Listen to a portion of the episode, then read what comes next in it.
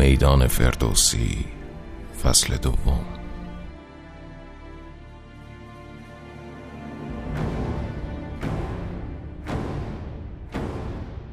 پادکستی برای معرفی و تشریح پنجاه اثر برتر در حوزه شاهنامه پژوهی.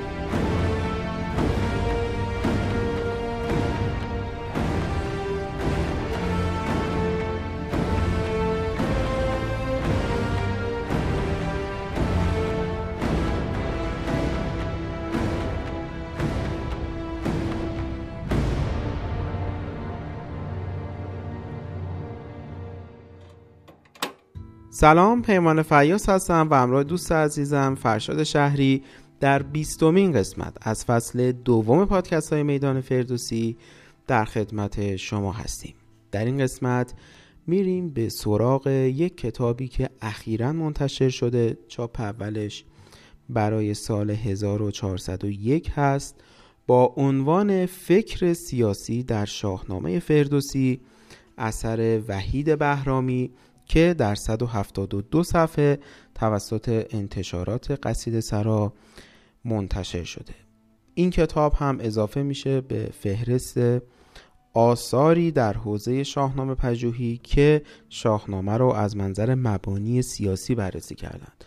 و همطور که من بارها گفتم شاهنامه کتابی است سیاسی و به همین دلیل مهمترین آثار شاهنامه پژوهی هم آثاری است که از منظر مبانی سیاسی به شاهنامه پرداختند. اما این کتاب باز هم بسیار متفاوته از آثاری که تا کنون من خدمت شما تشریح کردم که شاهنامه رو از منظر مبانی سیاسی تشریح کردن. مثل کتاب حماسه داد یا کتاب بانگاه فردوسی یا کتاب تراژدی قدرت در شاهنامه که همگی شاهنامه رو از منظر مبانی سیاسی بررسی کردند. اما این کتاب باز هم از سه تا کتابی که نام بردم متفاوت تره و کتاب بسیار مهمی است. کتابی است که به نظر من هر ایرانی باید مطالعهش بکنه چون آرمان شهر ایران رو که همون ایران شهر هست تصویر می‌کنه. بسیار با جزئیات. اهمیت این کتاب در این هست که با مطالعه فکر سیاسی در شاهنامه فردوسی ما می‌تونیم اون ایران شهر آرمانی رو از منظر مبانی سیاسی کاملا درک بکنیم. یعنی همون آرمانی که فردوسی در شاهنامه دنبال می‌کنه. به همین دلیل من قصد دارم که تقریبا تمام مطالب کتاب رو خدمت شما تشریح بکنم. خب مشخص هست که کمی طولانی تر میشه. به همین دلیل این کتاب که از چهار فصل تشکیل شده رو من به دو قسمت تقسیم می‌کنم. در این اپیزود فصل اول و دوم رو خدمت شما تشریح می‌کنم و در اپیزود بعدی فصل سوم و چهارم این کتاب رو. این رو هم اضافه بکنم که این کتاب آخرین کتابی است که ما در فصل دوم پادکست های میدان فردوسی خدمت شما تشریح می‌کنیم. و پس از این کتاب فصل سوم میدان فردوسی آغاز میشه. خب بریم به سراغ تشریح این کتاب بسیار مهم که با مقدمه ای 23 صفحه‌ای شروع میشه. و فصل اولش که عنوانش هست مشروعیت سیاسی در شاهنامه فردوسی.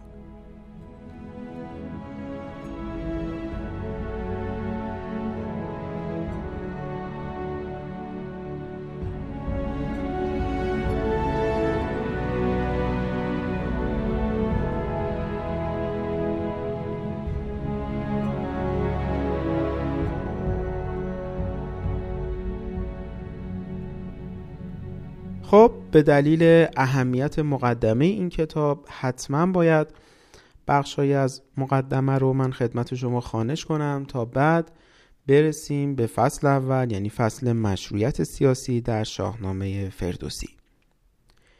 اندیشه سیاسی ایران باستان که فردوسی سعی در بازآفرینی آن دارد بر مبنای یک الگو و نظام کیهانی چیده شده است. که در آن تمامی نظم جامعه زمینی و پیوندها باید بر اساس آن نظم پیشین و کیهانی اداره شود و هر چیزی که مخل این نظم می بود بداینی شمرده می شد.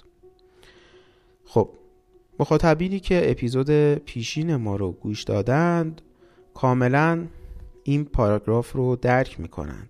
ما در اپیزود پیشین مفهوم اشه رو بررسی کردیم طبق آرای جناب استاد شاهرخ مسکوب و پیشنهادی که من به مخاطبین دارم اینه که اگر اپیزود پیشین رو گوش ندادن حتما مراجعه بکنند و بحث مهم اشه از منظر جناب استاد شاهرخ مسکوب رو گوش بکنند.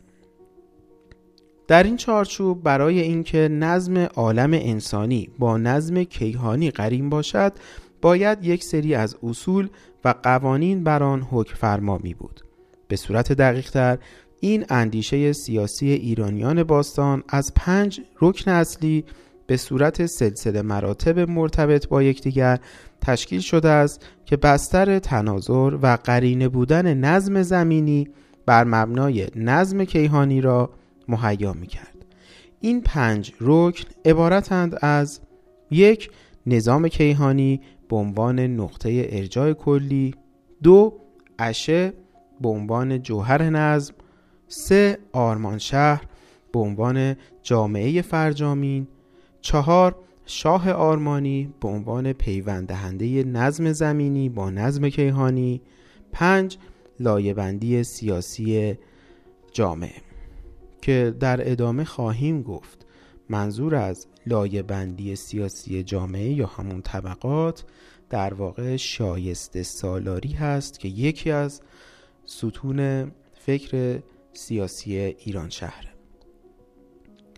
بدین ترتیب در این اندیشه قایت زندگی دنیایی و به طبع آن زندگی سیاسی کوششی است در جهات زیستن در چارچوب نظم کیهانی و سیاست نیرویی است که در جهت آن حرکت می کند.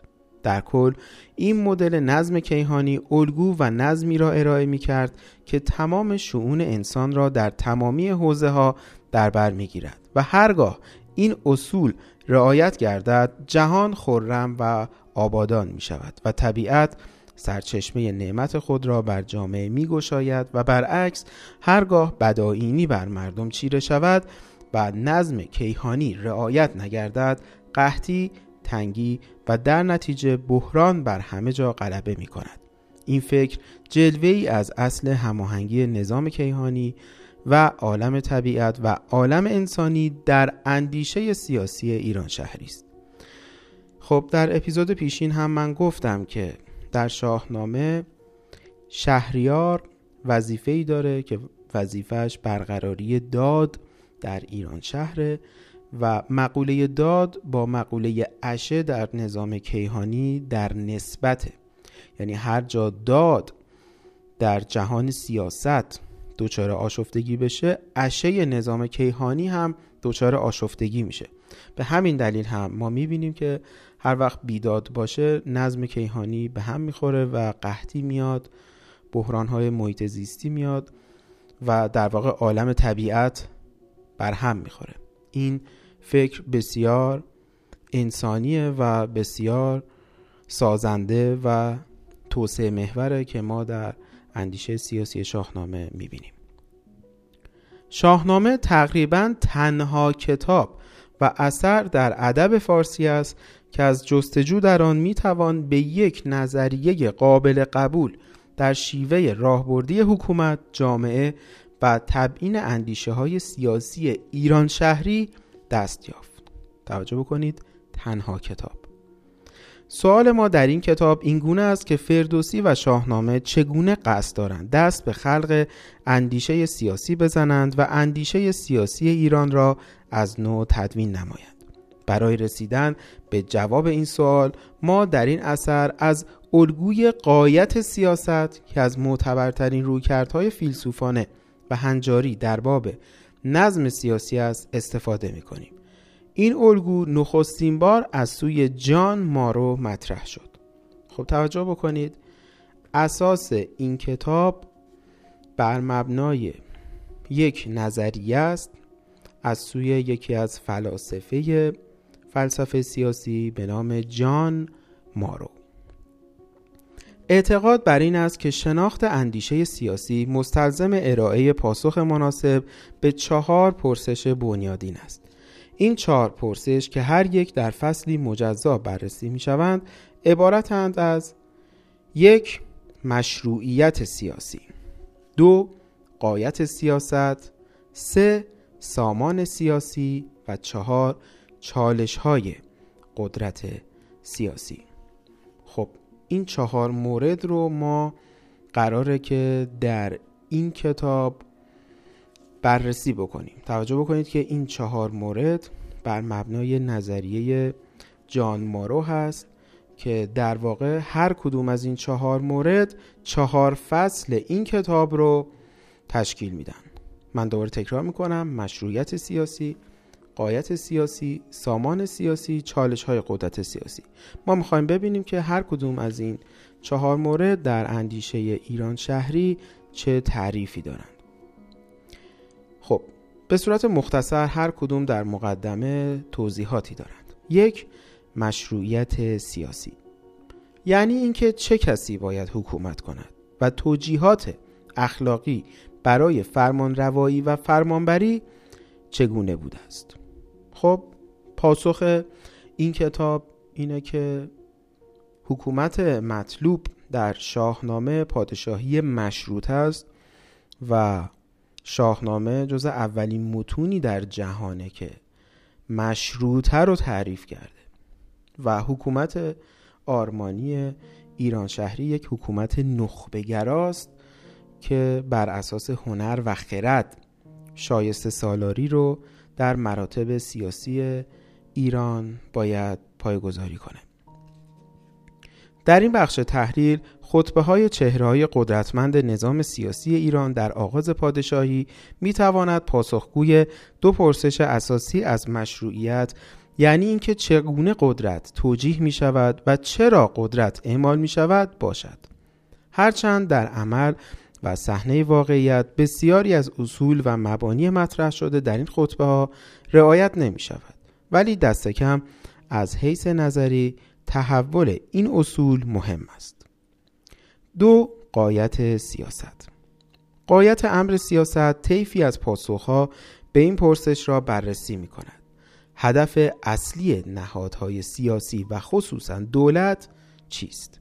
مهمترین نتیجه حاصل از این بخش دستیابی به ساخت نظام فکری ایرانیان و چگونگی برقراری نظم در جامعه بر مبنای آن افکار است.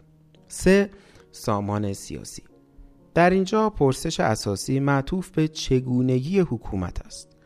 پرسش کلی که باید مد نظر قرار بگیرد این است. اگر قرار باشد قدرت حامی اهداف سیاست باشد چطور باید اعمال شود؟ و مطلب نهایی چالش های قدرت سیاسی در این مفهوم پرسش این است که چگونه باید قدرت کنترل شود و یا تا چه حد و به چه شیوه های اعمال و تملک اقتدار سیاسی از سوی افرادی که این اقتدار روی آنها اعمال می شود به چالش کشیده می شوند. جان مارو سیاست را با چهار پرسش اصلی مورد تاکید قرار می‌دهد و اغلب وجوه دولتی، مردمی، قایتی، فلسفی و بروکراتیک سیاست را مورد تحلیل قرار می‌دهد. اینکه قایت امر سیاست چیست؟ دولت با چه تکنیک های امور را سامان می دهد؟ چه کسی با چه ویژگی هایی حکومت کند؟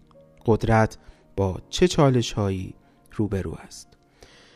خب من چهار موردی که در مقدمه بود رو خدمت شما ذکر کردم. این چهار عنوان چهار فصل کتاب رو تشکیل میدن که امیدوارم یک دید کلی ازشون پیدا کرده باشید. بنابراین میریم به سراغ فصل اول یعنی فصل مشروعیت سیاسی در شاهنامه فردوسی.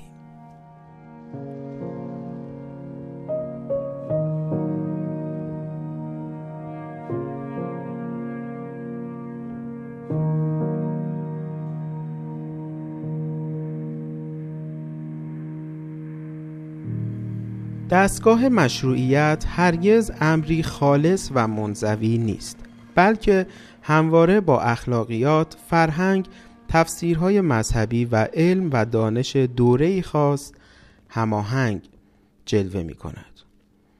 خب منظور نویسنده اینه که ما باید مبانی مشروعیت رو به روز ببینیم چرا؟ چون در واقع مبانی مشروعیت هم کاملا متغیر هستن نسبت به زمانه. و همونطوری که مثلا در خصوص امر مذهبی می‌بینیم اگر در دوره ای مشروعیت مذهبی برای متن جامعه از حوزه می اومد اما امروز می‌بینیم که مشروعیت مذهبی در بین اقشار مذهبی در دنیای امروز از نواندیشان دینی میاد. در واقع این مطلب که تفسیرهای مذهبی که خود نویسنده هم اشاره کرده متغیر هستن و ما باید همونطور که همه چیز رو متغیر می‌بینیم در مبانی مشروعیت مسئله سیاست رو هم همینطور ببینیم. دستگاه های مشروعیت به طبع شرایط زمانی و مکانی در دوره های معین زاده می شوند شکوفا می گردند و سپس زایل می گردند هیچ قدرتی مشروع پا به دنیا نمی‌گذارد پاره ای از قدرت ها در قبولاندن خود توفیق پیدا می کنند و پاره دیگر هرگز به این مقصود نمی رسند. در این میان ماکس وبر از پیشتازان در بحث چگونگی پذیرش اجتماعی مشروعیت مفهوم و انواع دستگاه های متفاوت مشروعیت در طول تاریخ است و آن را توجیه عقلی اعمال قدرت حاکم و توانایی هر نظام در ایجاد و حفظ این باور که نهادهای سیاسی موجود برای جامعه مناسب ترین است می‌داند. وبر سه نوع مشروعیت را برمی شمارد. مشروعیت اقلانی قانونی که در جامعه مدرن صرفاً با یک حکومت اقلانی قانونی مشروعیت حاصل میشه که مبتنی بر اعتقاد به قانونی بودن مقررات موجود است.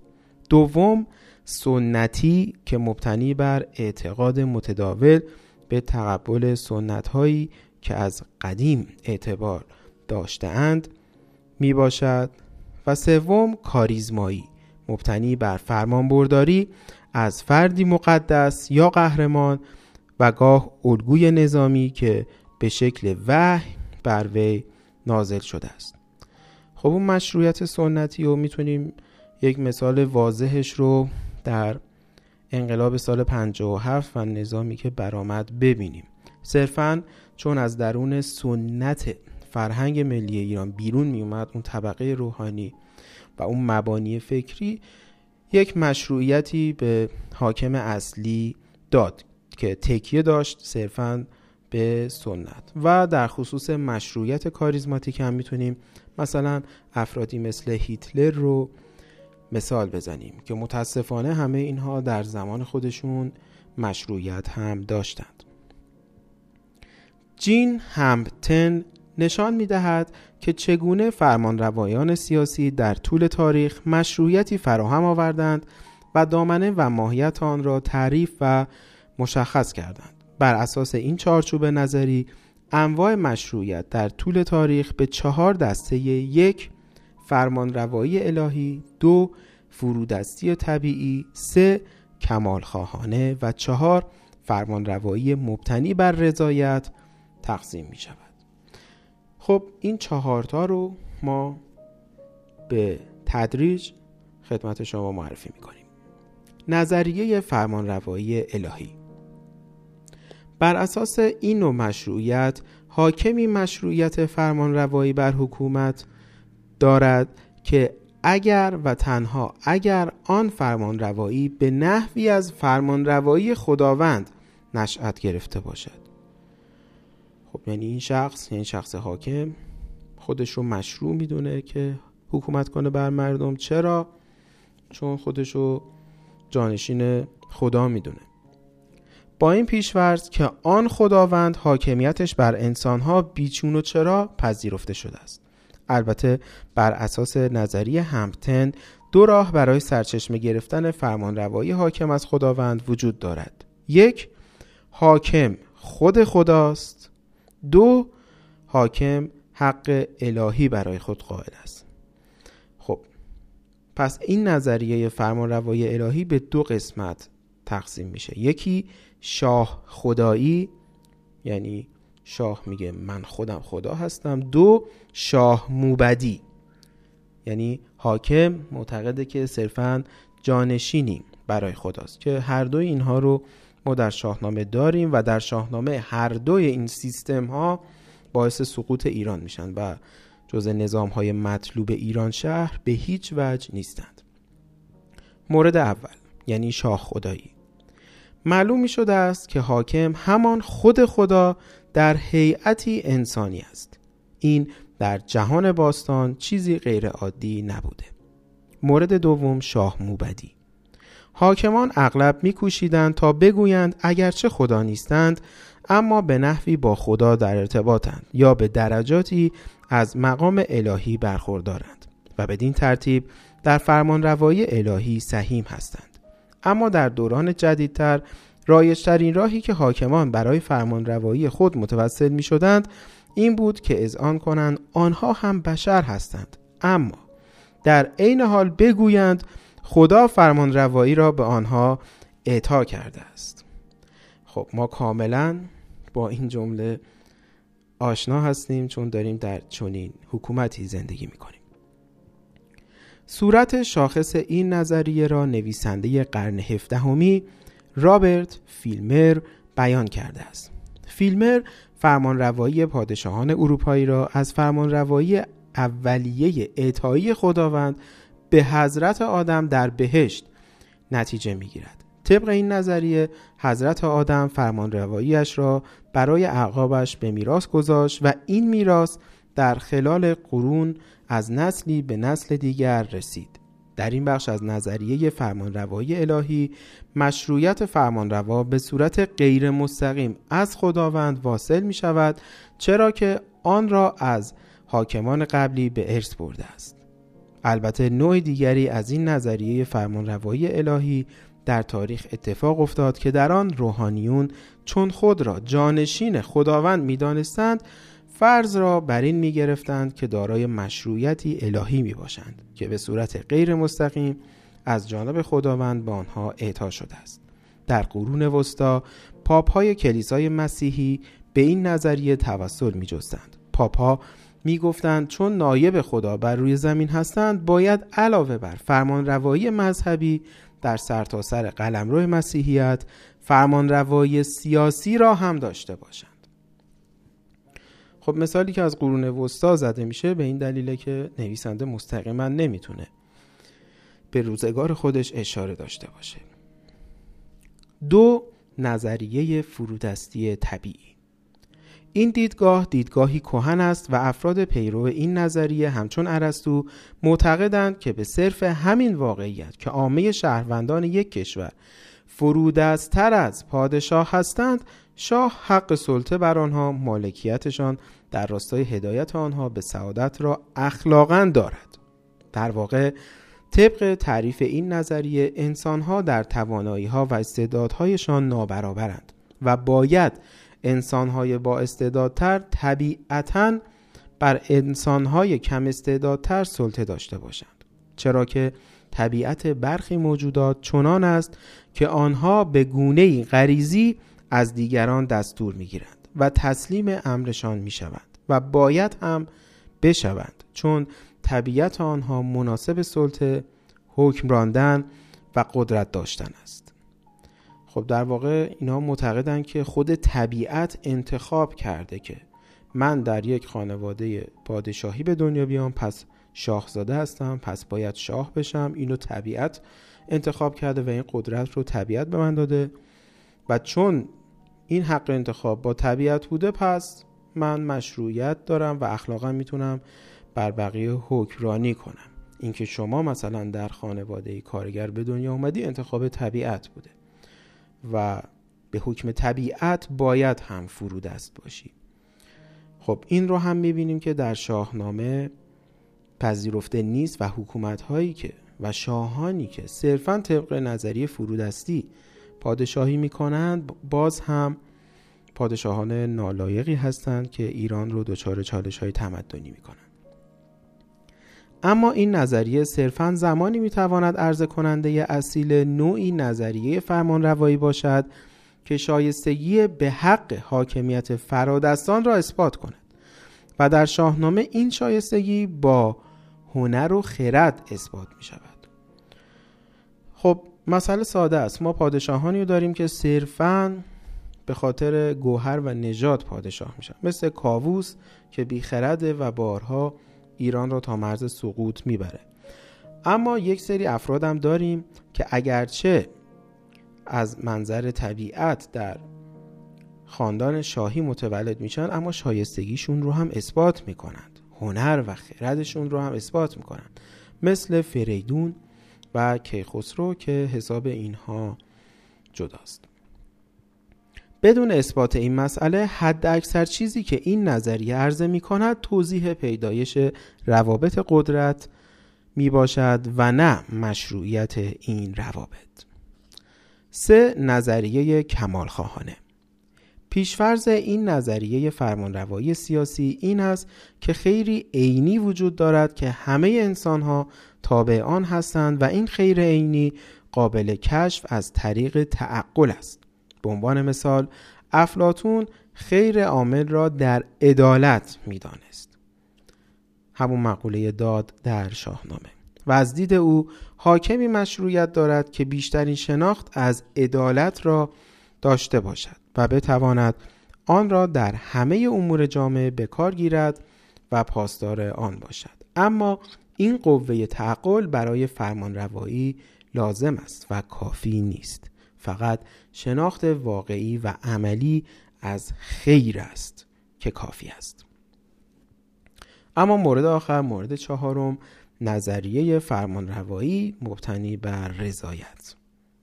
تقریبا تمام اندیشمندان دوران مدرن اندیشه فرودستی طبیعی و کمالخواهانه را رد می کنند و اکثریت باورشان این است که انسانها کلا از نظر توانایی کسب شناخت نسبت به آنچه عادلانه و خیر است برابرند.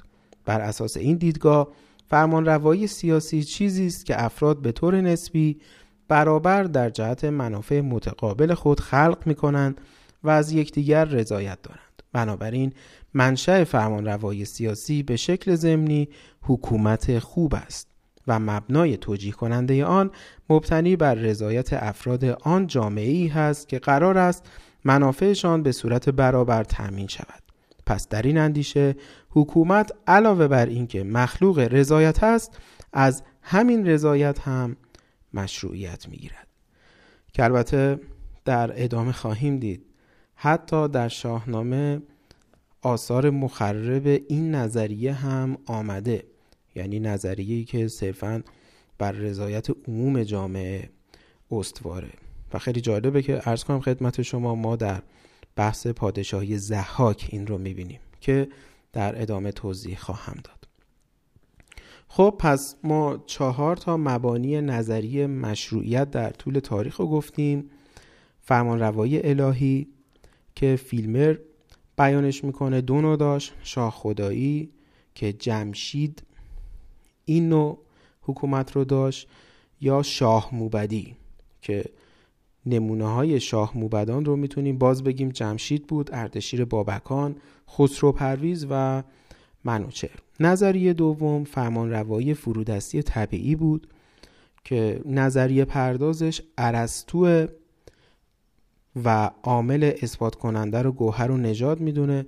خب ما شاهان بسیاری داریم که صرفا با گوهر و نجات این برتری رو پیدا می‌کنند و مثال نقضشون هم بسیاره که این نظریه جواب نمیده مثل مورد کاووس. اما ما نظریه فرمان روایی کمالخواهانه رو داریم که عامل اثبات کنندش هنر و خرده و نظریه پردازش افلاتونه که در اینجا می‌تونیم از کیخسرو و فریدون نام ببریم.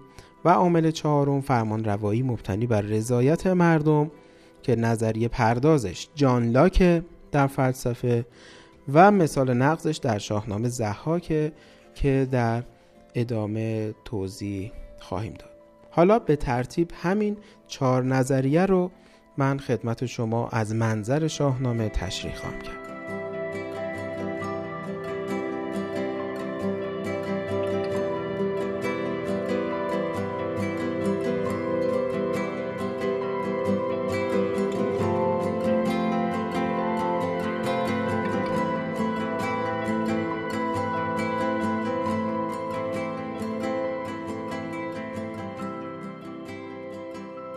اول از همه شاه خدایی برخی از محققان عقیده دارند که هخامنشیان به تأثیر از شاهان مصر باستان خود را فرزند خدا می دانستند.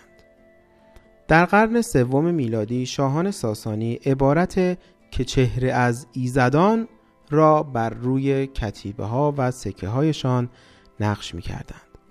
هینلز می نویسد در دوره ساسانی قطعا برای شاهان خصوصیت خدایی قائل بودند. آنان را برادران خورشید و ماه به شمار می آوردند و خدا می نامیدند.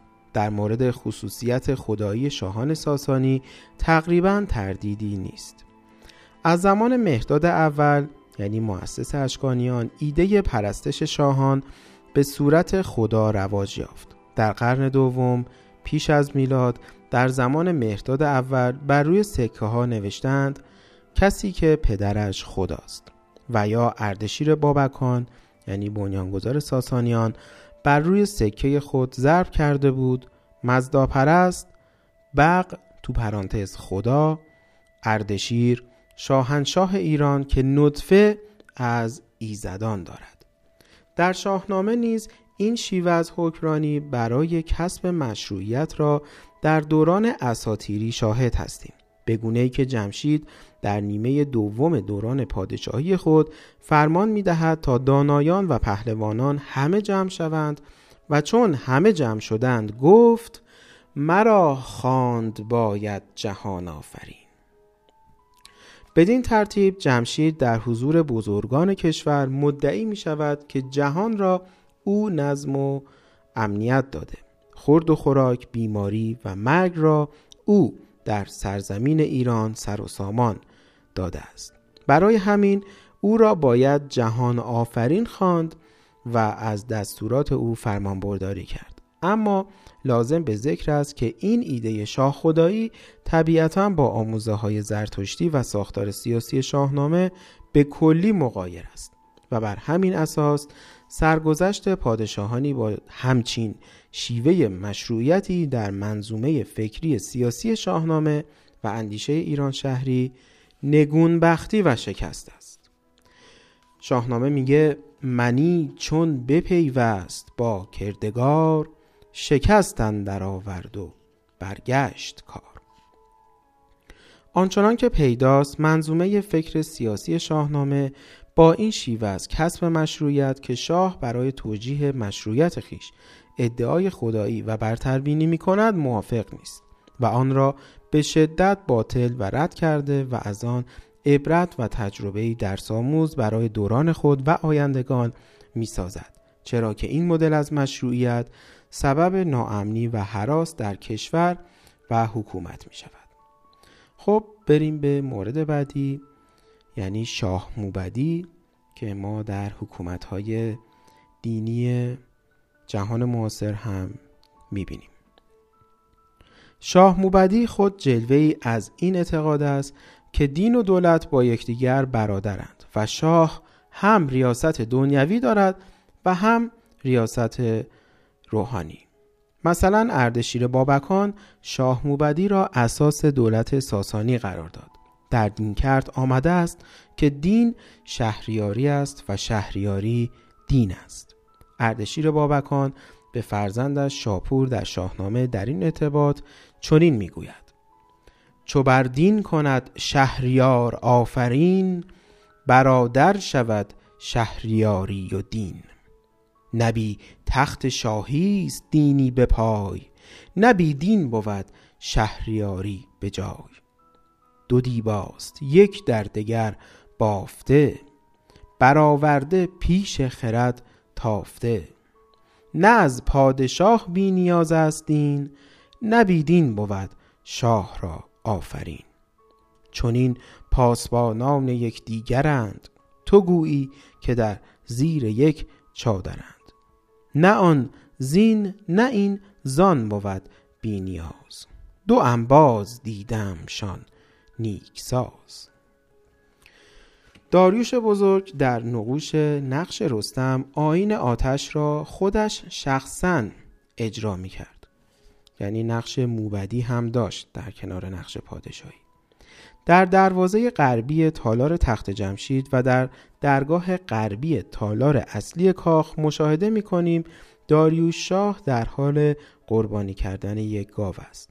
بعدها اصل اتحاد دین و دولت در دوره صفویه هم لحاظ شد و این اصل به نحوی در نهاد تصوف هم وجود داشت. خب یکی از مبانی رشد اندیشه شاه موبدی در ایران اتفاقا از عرفان میاد. در اسلام هم سابقه داشت. فردوسی در مورد عمر می‌گوید کنون زین سپس دور عمر بود. چو دین آورد تخت منبر بود مولوی نیز در داستان پادشاه و کنیز در پردازش شخصیت شاه از همین الگو یاد می کند. بود شاهی در زمانی پیش از این ملک دنیا بودش و هم ملک دین در سنت ایران شهری شاه موبد شاهی است که تنها پادشاه نیست بلکه پیشوایی دینی و سرپرستی دین اهورایی را نیز بر عهده دارد. این مأموریت الهی نخست بار به جمشید واگذار می‌شد. مأموریتی که در کتاب هفتم دین کرد از زبان اهورامزدا این گونه به جمشید ابلاغ می شود جهان مرا همین گونه وسعت و رونق ده و از من نگاهبانی و پادشاهی جهان را بپذیر. و آن را چنان دار که کسی نتواند دیگری را زخم بزند یا ناسزا گوید. در شاهنامه این خیشکاری دو سویه کشورداری و رهبری دنیای مادی از زبان جمشید در دوره ابتدایی پادشاهی او چنین آمده و مشروعیت خیش را چنین توجیه می کند منم گفت با فره ایزدی همم شهریاری و هم موبدی. در شاهنامه و سنت سیاسی ایران کهن فره ایزدی از نشانه های تفویض حق حاکمیت به شاه از جانب خداوند و یکی از ویژگی های اصلی شاه موبد است. با توجه به ارتباط روشن میان فر و حق الهی حاکمیت در جهان باستان استوره فر را می‌توان شالوده قدرت دینی و سیاسی پادشاه در جهانبینی کهن به شمار آورد. اصطلاحی که در مسیحیت به نفوذ یا قدرت مشروعی اطلاق می گردد که روح القدس به برخی افراد مقدس اعطا می کرد. در شاهنامه نیز با اصطلاح فره به عنوان مفهوم حق الهی و مشروعیت فراقانونی روبرو هستیم و شاه موبد مقامی تفویض شده از جانب خداوند است که به شاهان عطا شده و آنها با قدرت مینوی حاصل از فره به این جایگاه دست یافتند و فرمان روایی می کنند. موبدان به خسرو پرویز می گویند که هم شاه و هم موبد و هم ردی مگر بر زمین فره ایزدی از دیگر پادشاهانی که در شاهنامه برای توجیه مشروعیت خود به شاه موبدی استناد می کنند می توان منوچه را نام برد که مدعی است همم دین و هم فره ایزدی است. همم بخت و هم بخردی است. در ادامه درباریان در جواب چنین ادعایی به منوچهر می‌گویند تو را باد جاوید تخت روان همان تاج و هم فره موبدان. توجه بکنید که موبدان به منوچه میگن که تو موبد موبدانی از این به بعد و فره موبدان در نزد توست. خب همونطوری که مشاهده می‌کنید از منظر شاهنامه هم شاه خدایی مردوده هم شاه موبدی. در واقع هیچ گونه حکومت مذهبی در شاهنامه مدح نشده و اتفاقا برعکس نشان داده شده که هر گونه حکومت مذهبی چه به شکل بدویش و چه به شکل معاصرش که ما داریم می‌بینیم که البته معاصر هم نیست و ریشه در دنیای باستان داره هر دو باعث سقوط ایران میشن همونطوری که در داستان گشتاس بود و یا در داستان جمشید اما نظریه بعدی فرمانروایی فرودستی طبیعی این مدل مشروعیت در شاهنامه به دلیل تکرار و فراوانی و با عنوان فره شاهنشاهی یا فره کیانی یکی از پر اهمیت ترین انواع توجیه مشروعیت است. شاهان با استدلال داشتن گوهر و نژاد کیانی یا همون فره کیانی خود را به صورت طبیعی و ذاتی برتر از دیگران و با صلاحیت ترین فرد برای شهریاری و اداره کشور می دانستند. در واقع گوهر در شاهنامه معمولا در تقابل با هنر مطرح می شود خب این هم کنایه است که شاهنامه به اکثر شاهان می‌زنه اونایی که گوهر دارند و به نجات خودشون میبالند در واقع همونهایی هستند که هنر ندارند.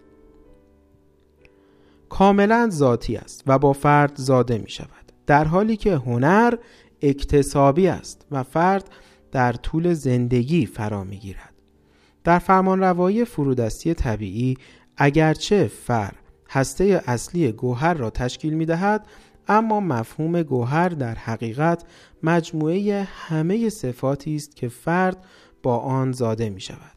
وراستی و ذاتی.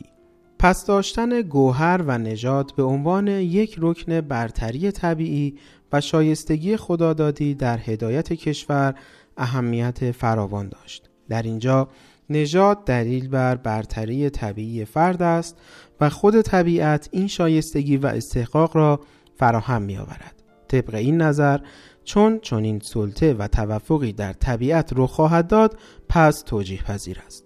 همانطور که دلیلی ندارد بر سلطه و توفق زنبور ملکه بر زنبورهای کارگر ایرادی بگیریم.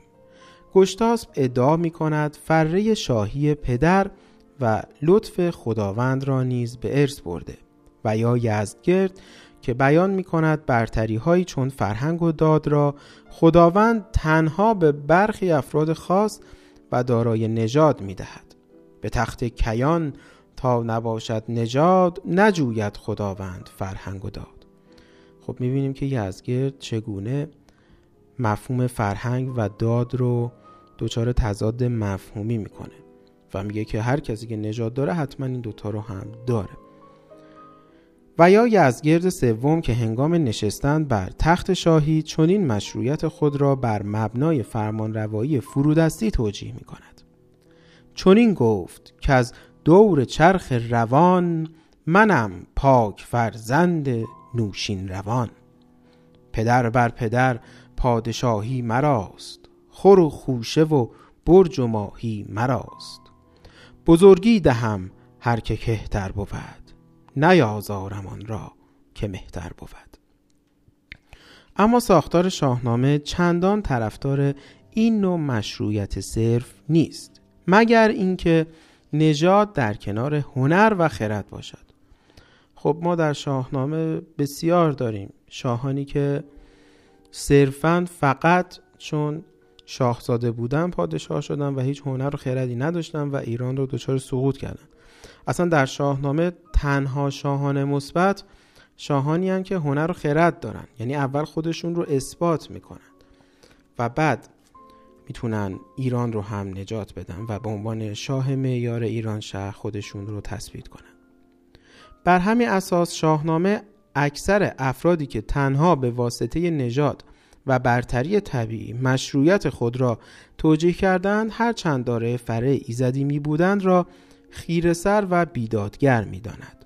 مثلا کیکاووس که تنها به واسطه نجات داشتن فره ایزدی خود را ثابت کرده بود به عنوان یکی از بیخردترین شهریاران ایران معرفی می شود شاهنامه اینگونه بیخردی او را شهر می‌دهد.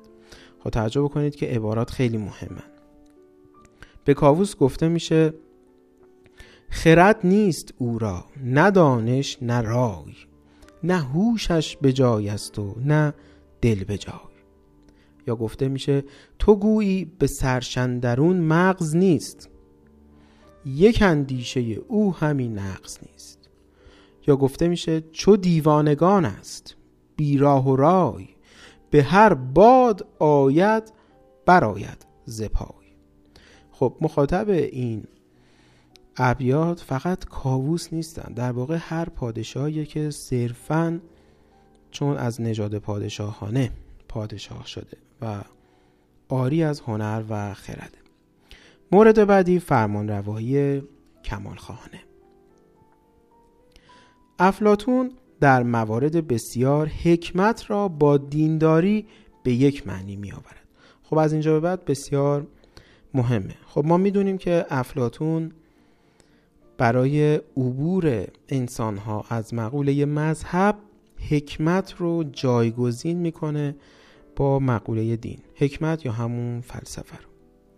وگاه در شمار فضایل اخلاقی خداپرستی را به جای حکمت قرار می‌دهد و در این مقام خواست حاکم از خواست خداوند جدا نیست و کارهای او جز بر وفق حقایق عالم الهی نخواهد بود.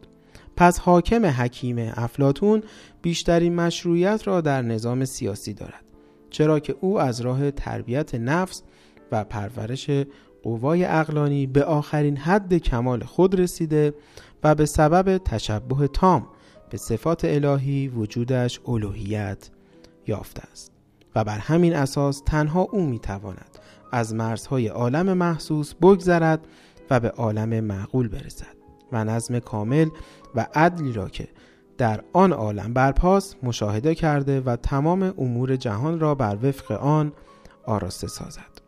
در ارتباط با سنن و آداب تعلیم و تربیت شاهان به گفته افلاتون حکمت و حکومت از یک مقوله شناخته می شده و تعلیم آن بر عهده یک استاد که خود از حکیمان و فرزانگان بوده قرار می گرفته است.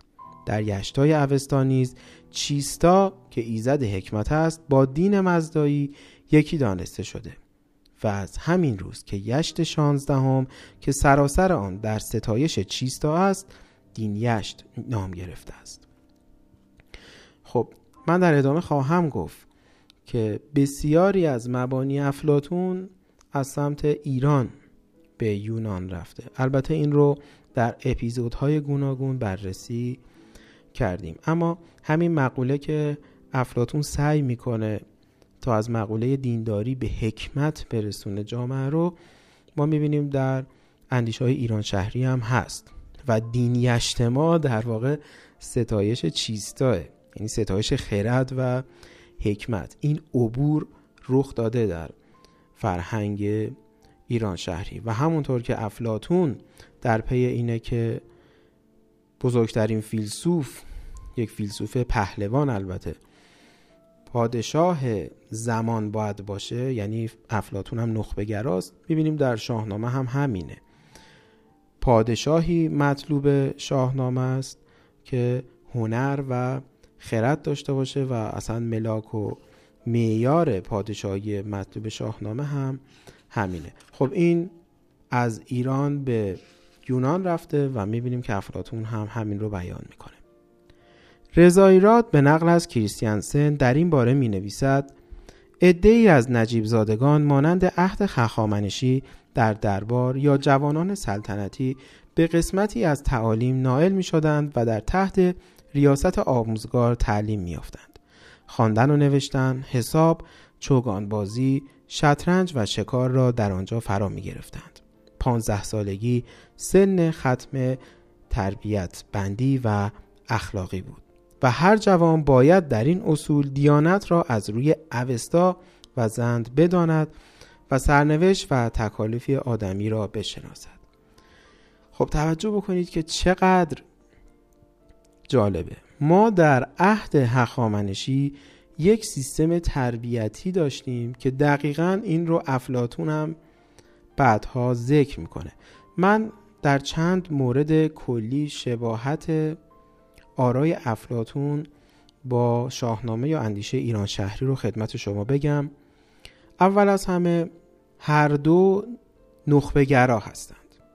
همونطور که افلاتون نخبه گراست چون بعد از قتل سقرات و دیدن ایرادات دموکراسی متوجه میشه که توده نخبه کشه به این نتیجه می‌رسه که نظام مطلوب باید یک نظام شایسته سالار و نخبه گرا باشه. خب شاهنامه هم همینه. دومین مورد که همین الان خدمت شما گفتم لزوم طی کردن یک سری مراحل برای اثبات اینکه شاه یقینا بهترین و شایسته ترین فرد برای رهبری جامعه است. همونطوری که یک سلسله مراتبی برای تربیت در رده های مختلف سنی در دوران هخامنشیان ما می‌بینیم و در شاهنامه هم می‌بینیم که این سلسله مراتب تربیت هست.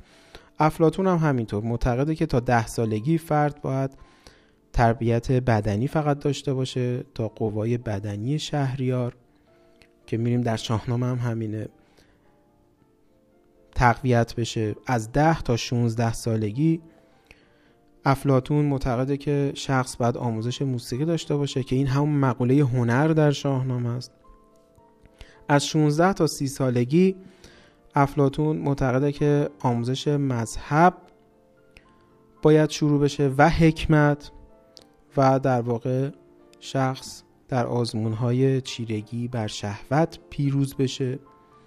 که این همون مقوله فره ایزدی در شاهنامه است. از سی تا سی و پنج سالگی آموزش فلسفه که این همون خرد شهریار و خرد معنوی یا همون حکمت در شاهنامه است که شهریار باید داشته باشه. و از 35 تا 50 سالگی که زیستن در میان مردم افلاتون میگه باید شخص داشته باشه. تا در نهایت پادشاه مطلوب انتخاب بشه. خب ما در شاهنامه می‌بینیم که این مقوله زیستن در میان مردم در میان شاهان مطلوب شاهنامه مثل فریدون و که خسرو وجود داره و اینها بخش مهمی از عمرشون رو در متن مردم هستند. نه در کاخها و نه اینکه صرفا فرزند کاخ باشند. خب از تمام اونچه که تا الان من گفتم متوجه میشیم که چقدر شباهت هست بین آرای افلاتون و اندیشه ایران شهری. حتی مسئله اصلی افلاتون عدالته که ما در شاهنامه هم می‌بینیم که محور اندیشه اسطوره ایران همون داده. یا باز هم میشه گفت همون نگاه طبقاتی که در شاهنامه هست که اشه نام داره. البته این نظام طبقاتی یک انحرافی بود در مفهوم اشه ما در اپیزود پیشین گفتیم اما در افلاتون هم هست. افلاتون هم سه طبقه پای ریزی می‌کنه برای جامعه اهل پیشه صنعت و تجارت. طبقه دوم نظامیان و طبقه سوم علما فلاسفه و هنرمندان. که البته طبقه بندیشو یک مقدار تئوریزه می‌کنه و ظاهری فلسفی میده. میگه که بخشی از مردم بنده میل هستند برخی هیجان و برخی عقل. این میل هیجان و عقل سه طبقه است. که طبقات اجتماعی خودش رو هم ایجاد می‌کنه. باز از موارد تشابه می‌تونم بگم که هر دو آز رو به عنوان اصلی ترین عامل تباهی انسان می‌دونن یعنی هم افلاتون هم اندیشمندان اندیشه ایران شهری و هر دو شایسته سالار هستند و در مفهوم عدالت و داد در واقع دارن شایسته سالاری رو جستجو می‌کنن. حتی در اون نگاه طبقاتی هم اساس شایسته سالاریه و در موردی بسیار جالب می‌تونیم بگیم که هر دو نظم سیاسی رو پیرو نظم کیهانی می‌دونن که در مورد این من مثال های زیادی زدم. در اپیزود قبل هم دربارهش صحبت کردیم. و مورد آخر که من در همین اپیزود هم اشاره کردم هر دو سیستم پادشاهی رو مطلوب می‌دونن. یعنی هم افلاتون و هم در حوزه اندیشه ایران شهری نظام مطلوب پادشاهی مشروط است. اما به شرط اینکه شخص پادشاه به قول افلاتون فیلسوف باشه یا به قول شاهنامه دارای خرد و هنر. این صرفا بخشی از تشابهات بود که من ذکر کردم. بیشتر از این وقت اپیزود بسیار طولانی میشه. بر همین مجبورم به متن کتاب برگردم و مطلب رو ادامه بدم. صرفا خواستم بدونید که تشابهات زیاده بسیاری از مبانی خرد ایران شهری در آرای افلاتون جلوه داره. در شاهنامه حکمت افلاتونی همان هنر و خرد است. هنر در شاهنامه کاملا اکتسابی و مجموعه دانشی است که فرد در طول زندگی فرا می‌گیرد و در تقابل با گوهری قرار دارد که ذاتی می باشد. در مجموع ساختار شاهنامه بر مزیت هنر بر گوهر و یا برتری حکمت بر نژاد برای کسب مشروعیت شهریار تاکید می کند. هنر بهتر از گوهر نامدار هنرمند باید تن شهریار. و یا در جای دیگر بیان می شود گوهر بی هنر ناپسند است و خار. بر این داستان زد یکی هوشیار. و یا در باب علت تلاش در راه آموختن حکمت و هنر چنین می‌گوید هنر گر بیاموزی از هر کسی بکوشی و پیچی زرنجش بسی. به این ترتیب شاهنامه آشکارا هنر و خرد را از بهترین بایسته های مشروعیت دانسته و این نوع توجیه مشروعیت از جانب شهریار را از سه مورد قبلی مشروعیت ها برتر می داند. چرا که توسط خرد و هنر است که می توان خوب را از بد و زشت را از زیبا تمیز داد و کشور را از غم و رنج رهانید و سعادتمند کرد.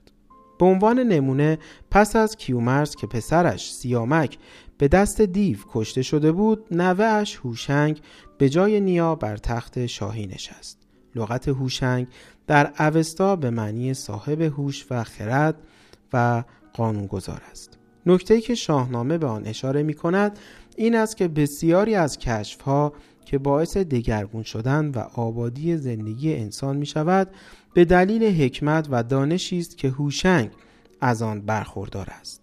بدین ترتیب مشروعیت هوشنگ بر مبنای دانش و حکمت برتری می باشد که جهان را آباد و خرم می گرداند و به جز او کسی این ویژگی اکتسابی را ندارد. توجه بکنید این ویژگی اکتسابی.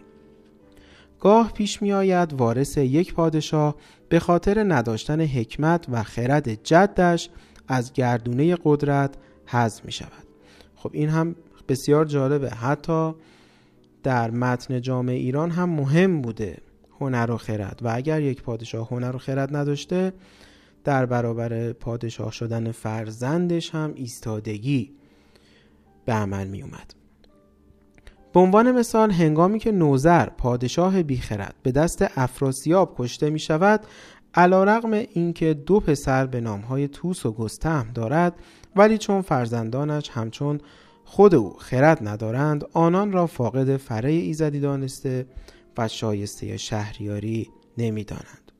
می‌توان از ایرج نیز نام برد که چون نسبت به دیگر برادرانش از حکمت بیشتری برخوردار بود با وجود کوچکتر بودن به پادشاهی رسید و یا هرمز که به سبب دانش و خرد بیشتری که نسبت به دیگر برادران بزرگش داشت مشروعیت پادشاهی کسب می کند. در مجموع در ساختار شاهنامه بالاترین ملاک مشروعیت حکومت در برتری خرد، هنر و حکمت است. چرا که در چنین شرایطی پادشاه دارای برتری اخلاقی، سیاسی، اقتصادی و نظامی می شود و می تواند برای حکومت یک برنامه منسجم ارائه دهد. می‌رسیم به نظریه بعدی یعنی فرمانروایی مبتنی بر رضایت که از اینجا بحث بسیار جذاب هم میشه پیش از بررسی این نوع مشروعیت در شاهنامه لازم به ذکر است که در فرمان روایی مبتنی بر رضایت رژیم های بد هم می توانند وجود داشته باشند. البته زمانی که افراد تحت حاکمیت با رضایت خود از آن حمایت کنند. خب ما نمونای بسیاری داشتیم که مشروع بودن مردم بهشون رأی دادن از نظام جمهوری بیرون آمدن. مثل هیتلر که از مثالهای برجسته فرمانروایی مبتنی بر رضایت اما در وجه منفیش یا همین حکومت فعلی خودمون. اما نگاهی که نویسنده کتاب به داستان زحاک داره هم بسیار جالبه. از نظر نویسنده زحاک اولین انتخاب مبتنی بر رضایت در شاهنامه است. در واقع از نظر نویسنده زحاک در نسبت با نظام جمهوری در شاهنامه. یا به این شکل بیان بکنم که ما تنها یک جا در شاهنامه نشانی از حکومت جمهوری داریم و اون حکومت زحاکه در تمام شاهنامه تنها یک مشروعیت بر مبنای رضایت که منافع دو طرف حاکم و مردم تأمین می شود وجود دارد و آن حکومت زحاک می باشد در شاهنامه چنین آمده است که پس از نارضایتی مردم از شیوه حکرانی جمشید از هر سو شورشی برپا شده و نهایتا مردم برای تأمین منافع خیش تحت لوای زحاک جمع آمدند. در شاهنامه اومده که یکا یک ز ایران برآمد سپاه سوی تازیان برگرفتند را یا گفته میشه سواران ایران همه شاهجوی نهادند یک سر به زحاک روی. خیلی مهمه. این خود ایرانیان بودن که رفتن سراغ زحاک و انتخابش کردن. خب زحاک هم رضایت داشته. یعنی کاملا یک رضایتی در بین طرفین بوده. هم جامعه هم شخصی که می‌خواسته پادشاه بشه. و داریم به شاهی بر او آفرین خواندند. ورا شاه ایران زمین خواندند بدین ترتیب جمعی از ایرانیان به زحاک که مدعی پادشاهی بود پیوستند و بر جمشید تاختند. در واقع در شاهنامه تنها در قیام زحاک است که همه مردم با رضایت و به صورت فیزیکی همراه با زحاک بودند. به عنوان مثال وقتی فریدون پیروز می شود همه مردم تنها دست به آسمان برده و برای او دعا می کنند و هیچ دخالتی در روی کار آمدن فریدون و مشروعیت او ندارند. همه دست برداشته به آسمان همی خواندندش به نیکی گمان. بنابراین در شاهنامه منشأ حکومت و مشروعیت ابتدایی زحاک مخلوق رضایت مردم و تأمین دو طرفه منافع مردم و حاکم است. اما در روایت های خارج از شاهنامه زحاک تنها به مشروعیت ابتدایی اکتفا نکرده و در جهت تحقق ضمنی حکومت خوب برآمده و سعی دارد برای تداوم رضایت افراد جامعه منافع همه ارکان به صورت برابر تأمین شود. در این ارتباط خالقی مطلق در کتاب سخنهای دیرینه می‌گوید و این اجدهاک می‌خواست تا همه مردم یکسان زندگی کنند و می‌گفت هیچ چیز نباید به کسی تعلق داشته باشد. بلکه همه چیز باید همگانی باشد و گفته ها و کرده ها باید آشکار باشند. و او خود نیز هیچ اندیشه ای را مخفی نمی داشت و مکنونات قلبی خود را آشکار به زبان می آورد و به نیکمنشان اجازه می‌داد هر وقت بخواهند چه روز و چه شب پیش او بروند. همچنین در منابع خارج از شاهنامه نقل است که میزان رضایت مردم از زحاک به گونه ای بود که پس از شکست زحاک از فریدون مردم به فریدون معترض می شوند که چرا زحاک پادشاه نیک را شکست داده است به عنوان مثال کویاجی در کتاب همانندی اسطوره های ایران و چین به نقل از دینکرت می نویسد مردم شمال ایران به فریدون می گویند چرا آجی دهاک را شکست دادی؟ او فرمانروای نیکی بود و خطر را از مردم دور می داشت. معموران ویژه او این ناحیه را در برابر قاسبین مازندران حفظ می کردند. پس حکومت زحاک علاوه بر اینکه مخلوق رضایت است از همین رضایت هم مشروعیت می‌گیرد خب این مطالبی که گفته شد بخشی از مطالبی است که خیلی از محققین ادبی بیان کردند مثل احمد شاملو در خصوص داستان زحاک که فقط هم شاملو بیان نمی کرد. یک بحث مفصلی است این بحث که در نزد جامعه ادبی ایران از سالیان دور سابقه داشته و در خصوص این مطلب در نشریات قلم می زدند و بحث بسیار مهم نیست. متاسفانه من نمی‌تونم بهش ورود بکنم چون موضوع ما نیست. اما ریشه هاش رو در همین بحث می‌بینیم. در خود ساختار شاهنامه نیز زحاک که از نوع مشروعیت خود که برخواسته از رضایت مردم است.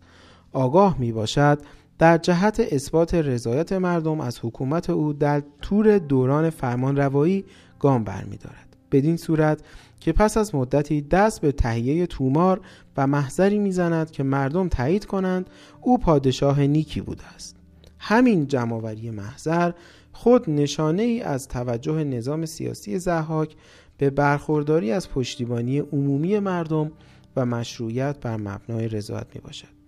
بسیار جالبه ما در شاهنامه هیچ نمونه دیگری نداریم که یک پادشاه به سراغ متن جامعه بره و بخواد محضر جمع بکنه و این ریشه داشته در نوع حکومت زحاک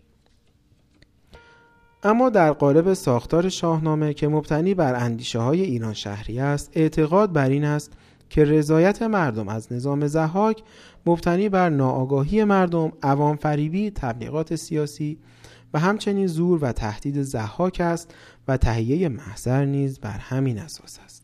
شاید بتوان از چشمانداز علم سیاست دوماری را که بر شانه زحاک در شاهنامه روایت می شوند و مغز جوانان را می‌خورند نشانه و استعاره ای از پوپولیسم و عوام فریبی نظام سیاسی زحاک تفسیر کنیم که کار آنان شستشوی مغزی و فریب جوانان و عوام جامعه است که آگاهی دقیقی از مسلحت حقیقی جامعه ندارند. همچنین در ساختار شاهنامه که وفادار به نظام سلسله طبقاتی و نظم عشه ایران شهری است تمام کارهایی که زحاک در منابعی همچون دین کرد برای رضایت مردم انجام داده است در ظاهر تنها یک فریب برای عوام فریبی و استمرار قدرت است و در باطن در جهت آشوب و برهم ریختن هنر و نظم جامعه است. خب می‌تونیم بگیم که این کارهای عوام فریبانه که ظاهری به اصطلاح امروزی نزدیک به حکومت های سوسیالیستی و چپ داره باز هم خیلی شبیه به نمونه های معاصر. یعنی حکومت هایی که شعارهایی مردم گرایانه دارن اما در نهایت همون مردم رو به خاک سیاه می نشانند و باعث میشن که همون مردمی که روزگاری براشون جنگ کردن انقلاب کردن در نهایت بر علیهشون بشورن و سیستم رو دگرگون بکنن سیستم هایی که با شعارهای مردم گرایانه و سوسیالیستی قدرت می‌گیرن چنان که مشخص است بنابر روایت شاهنامه نظم طبقاتی که یکی از ویژگی های ممتاز در تمدن ایران شهر است در عصر بینظمی زحاکی فرو می پاشد. در دوره زحاک بجز به هم ریختن طبقات باید از خار شدن هنر یا صنعت یاد کنیم. شاهنامه به قدرت رسیدن زحاک و از میان رفتن حکومت جمشید را خار شدن هنر و گرامی داشت جادویی و خرافات می‌خواند. شاهنامه مسئول تمامی این پیش آمد مشکلات را مردم و ایرانیان ناآگاه از ساختار حکومتی می‌داند که از زحاک برای فرمان روایی دعوت کردند. توجه بکنید. تکرار می‌کنم. از نظر نویسنده شاهنامه داره مردم رو محکوم می‌کنه در قضیه زحاک. نه خود زحاک رو فقط. در مجموع می توان گفت نگاه شاهنامه به حوزه سیاست نگاهی نخبه گرایانه و تخصصی است و چندان مردم را در حوزه سیاست دارای صلاحیت نمی‌داند. من اینجا می‌تونم بگم همون اتفاقی که باعث شد افلاتون نخبه گرا بشه که اون اتفاق تلخ قتل سقرات توسط توده بود این اتفاق تلخ در شاهنامه توسط زحاک رقم می‌خوره. یعنی زحاک به عنوان قاتل تمدن ایران در زمان اسطوره‌ای باعث میشه که خاطره ای بر جای بمونه که مردم یا همون توده تخصص لازم در حوزه سیاست رو ندارن و در جغرافی های پیچیده ای چون ایران باید یک نخبه فرمان روا باشه و سیستم حکومت هم باید نخبه گرا باشه. من ابیات خدمت شما بخونم. مجوی از دل آمیان راستی که از جستجو آیدت کاستی. نه خسرو پرست و نه یزدان پرست. اگر پایگیری سرایت به دست. به ترس از بد مردم بدنهان. که بر بدنهان تنگ گردد جهان. البته منظور این نیستش که مردم اهمیت نداشته باشن. قطعا این نیست. اصلا نگاه شاهنامه به هنر و خرده. برای همین هم دشمن شماره یکی که ما در شاهنامه می‌بینیم شاهان هستن. ما این رو قبلا بررسی کردیم که شاهنامه نقد شاهانه. اما نگاهی که داره در نهایت نخبه گراست در اینجا نگاه شاهنامه بسیار نزدیک به کتاب باستانی عهد اردشیر است که در ارتباط با مردم و سیاست چنین می‌گوید. مردم همیشه خوشحالند که شاه را بیاندازند. مردم به راحتی اطراف قدرت جمع می شوند حتی اگر قدرت بر اساس احتمال به دشمن برسد. این در کتاب عهد اردشیر اومده. و جالبه که چقدر شاهنامه معاصره. ما امروز هم در دورانی زندگی می کنیم که داریم تاوان اشتباه مردم متن مردم در نسل گذشته رو میدیم. مردمی که طبق جملاتی که نویسنده آورده در حوزه سیاست گویا صلاحیت چندانی ندارن در جغرافیای پیچیده ایران و باعث میشن که هر بار تمدن ایران تا مرز سقوط بره خب این فصل اول این کتاب بود. کمی استراحت می‌کنیم تا بریم به سراغ فصل بعدی یعنی قایت امر سیاست در شاهنامه فردوسی.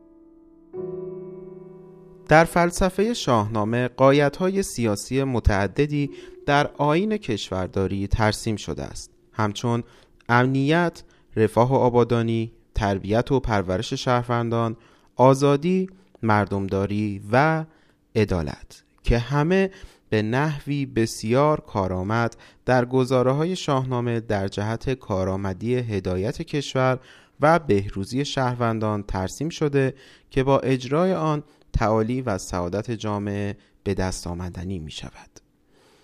می توان این اندیشه ها را به پنج دسته تقسیم کرد.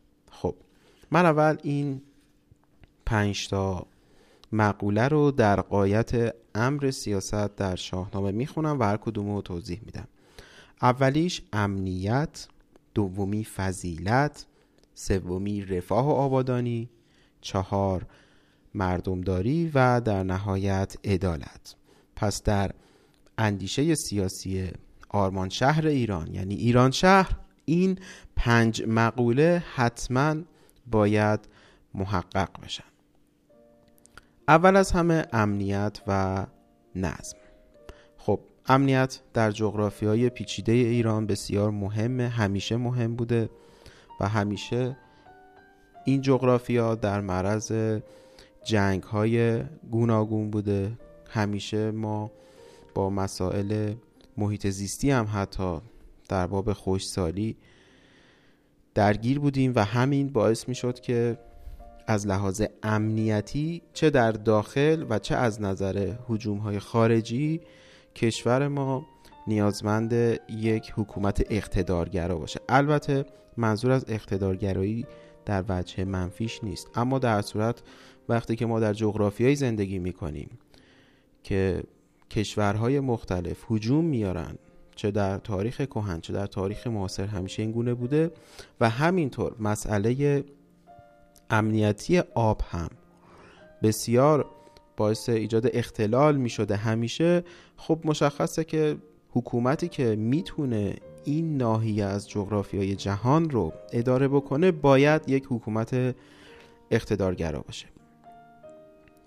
برخی از متفکران سیاسی برقراری امنیت و نظم را قایت امر سیاست می دانند. یکی از طرفداران سرسخت این نظریه هابز است. به اعتقاد هابز دولت ها چه اکتسابی و چه تأسیسی در دو حالت هدف اصلی آنان تأمین امنیت مردم و کشور است چرا که در نظر هابز آدمیان به تب خودخواه و بدخواه یکدیگرند و برای آنکه خودخواهی های فردی به هم تصادم نکند احتیاج به دولت دارند تا بر خودخواهی های فردی نظارت کند و نگذارد افراد به حقوق یکدیگر تجاوز کنند.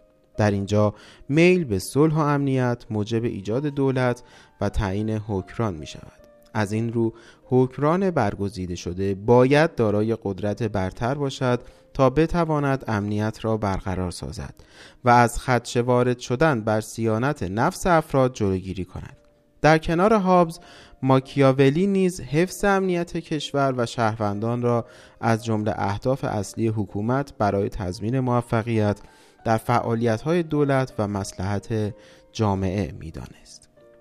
مورد دوم فضیلت توجه بکنید که اول این پنج مورد توضیح داده میشند و بعد دوباره برمیگردیم به همین پنج مورد و از منظر شاهنامه بررسیشون می‌کنیم مورد دوم فضیلت و دانش قایت امر سیاسی دسته ای از متفکران سیاسی که مشخصه دولت را پیگیری آموزش و تربیت می دانند تحقق فضیلت را قایت امر سیاست می دانند.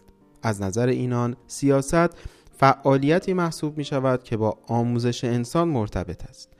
به زعم ایشان یک دولت به درستی نظم یافته می تواند مستقیما فضیلت های اعضایش را پرورش دهد. یکی از طرفداران چنین دیدگاهی ارسطو است که فضیلت را بودن آدمی در بهترین وضعیت تعریف کرده که خود با بهترین بودن آدمی ممکن می شود ارسطو سیاست را علم تربیت انسان می دانست که هدف آن بالاترین خیر است.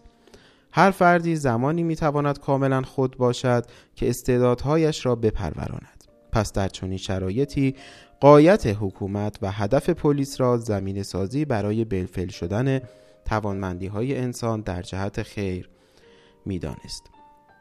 خب من گفتم که علاوه بر اقتدارگرایی یکی از وجوه ایران شهر نخبه گراییه برای همین مسئله فضیلت و دانش به عنوان یک قایت هستن در امر سیاست. مطرح میشه. چرا؟ چون نخبگان در ایران شهر باید حاکم باشن باید قدرت بگیرن تا بتونن اون حکومت آرمانی ایران رو تأسیس کنن. البته منظور از فضیلت و دانش تأسیس یک حکومت ایدئولوژیک نیست چون این حرف رو خیلی ها می‌زنن. مسئله فضیلت و دانش رو خیلی از شخصیت ها بیان کردن. این گونه که در ایران شهر بیان میشه اتفاقا منظور اصلا این نیستش که ما یک ایدئولوژی مثلا مذهبی رو بذاریم به عنوان قایت و سعی کنیم مردم جامعه رو به اون سمت ببریم و نخبگانی هم که می‌خوایم از این سیستم ایدئولوژیک بیرون بکشیم صرفا افرادی باشن که در ارتباط با اون ایدئولوژی باشن این کاملا اشتباه این که اصلا ویران کننده است.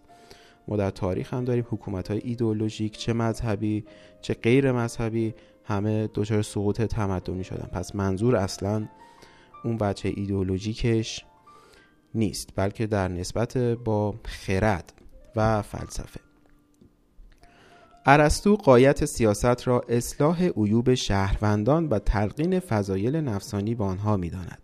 و تربیت و پرورش انسانها و ارائه آموزش صحیح در راستای این وظیفه را جزء قایت خود می‌داند. چرا که او معتقد است هدف حکومت تنها ایجاد یک زندگی تنها خوب و با آسایش اما بیخصلت و بیخاصیت برای شهروندان نیست بلکه هدف دولت در عین اینکه برطرف کردن حاجات روزمره است هدف مهم دیگری چون ایجاد یک حیات خوب و بهبود زندگی مردم نیز به واسطه تربیت و پرورش روح جمعی نیز می باشد باز من تاکید می‌کنم اصلا مقصود این نیستش که ما آزادی و آزادگی رو از جامعه حذف بکنیم و یک ایدولوژی رو بخوایم تزریق بکنیم.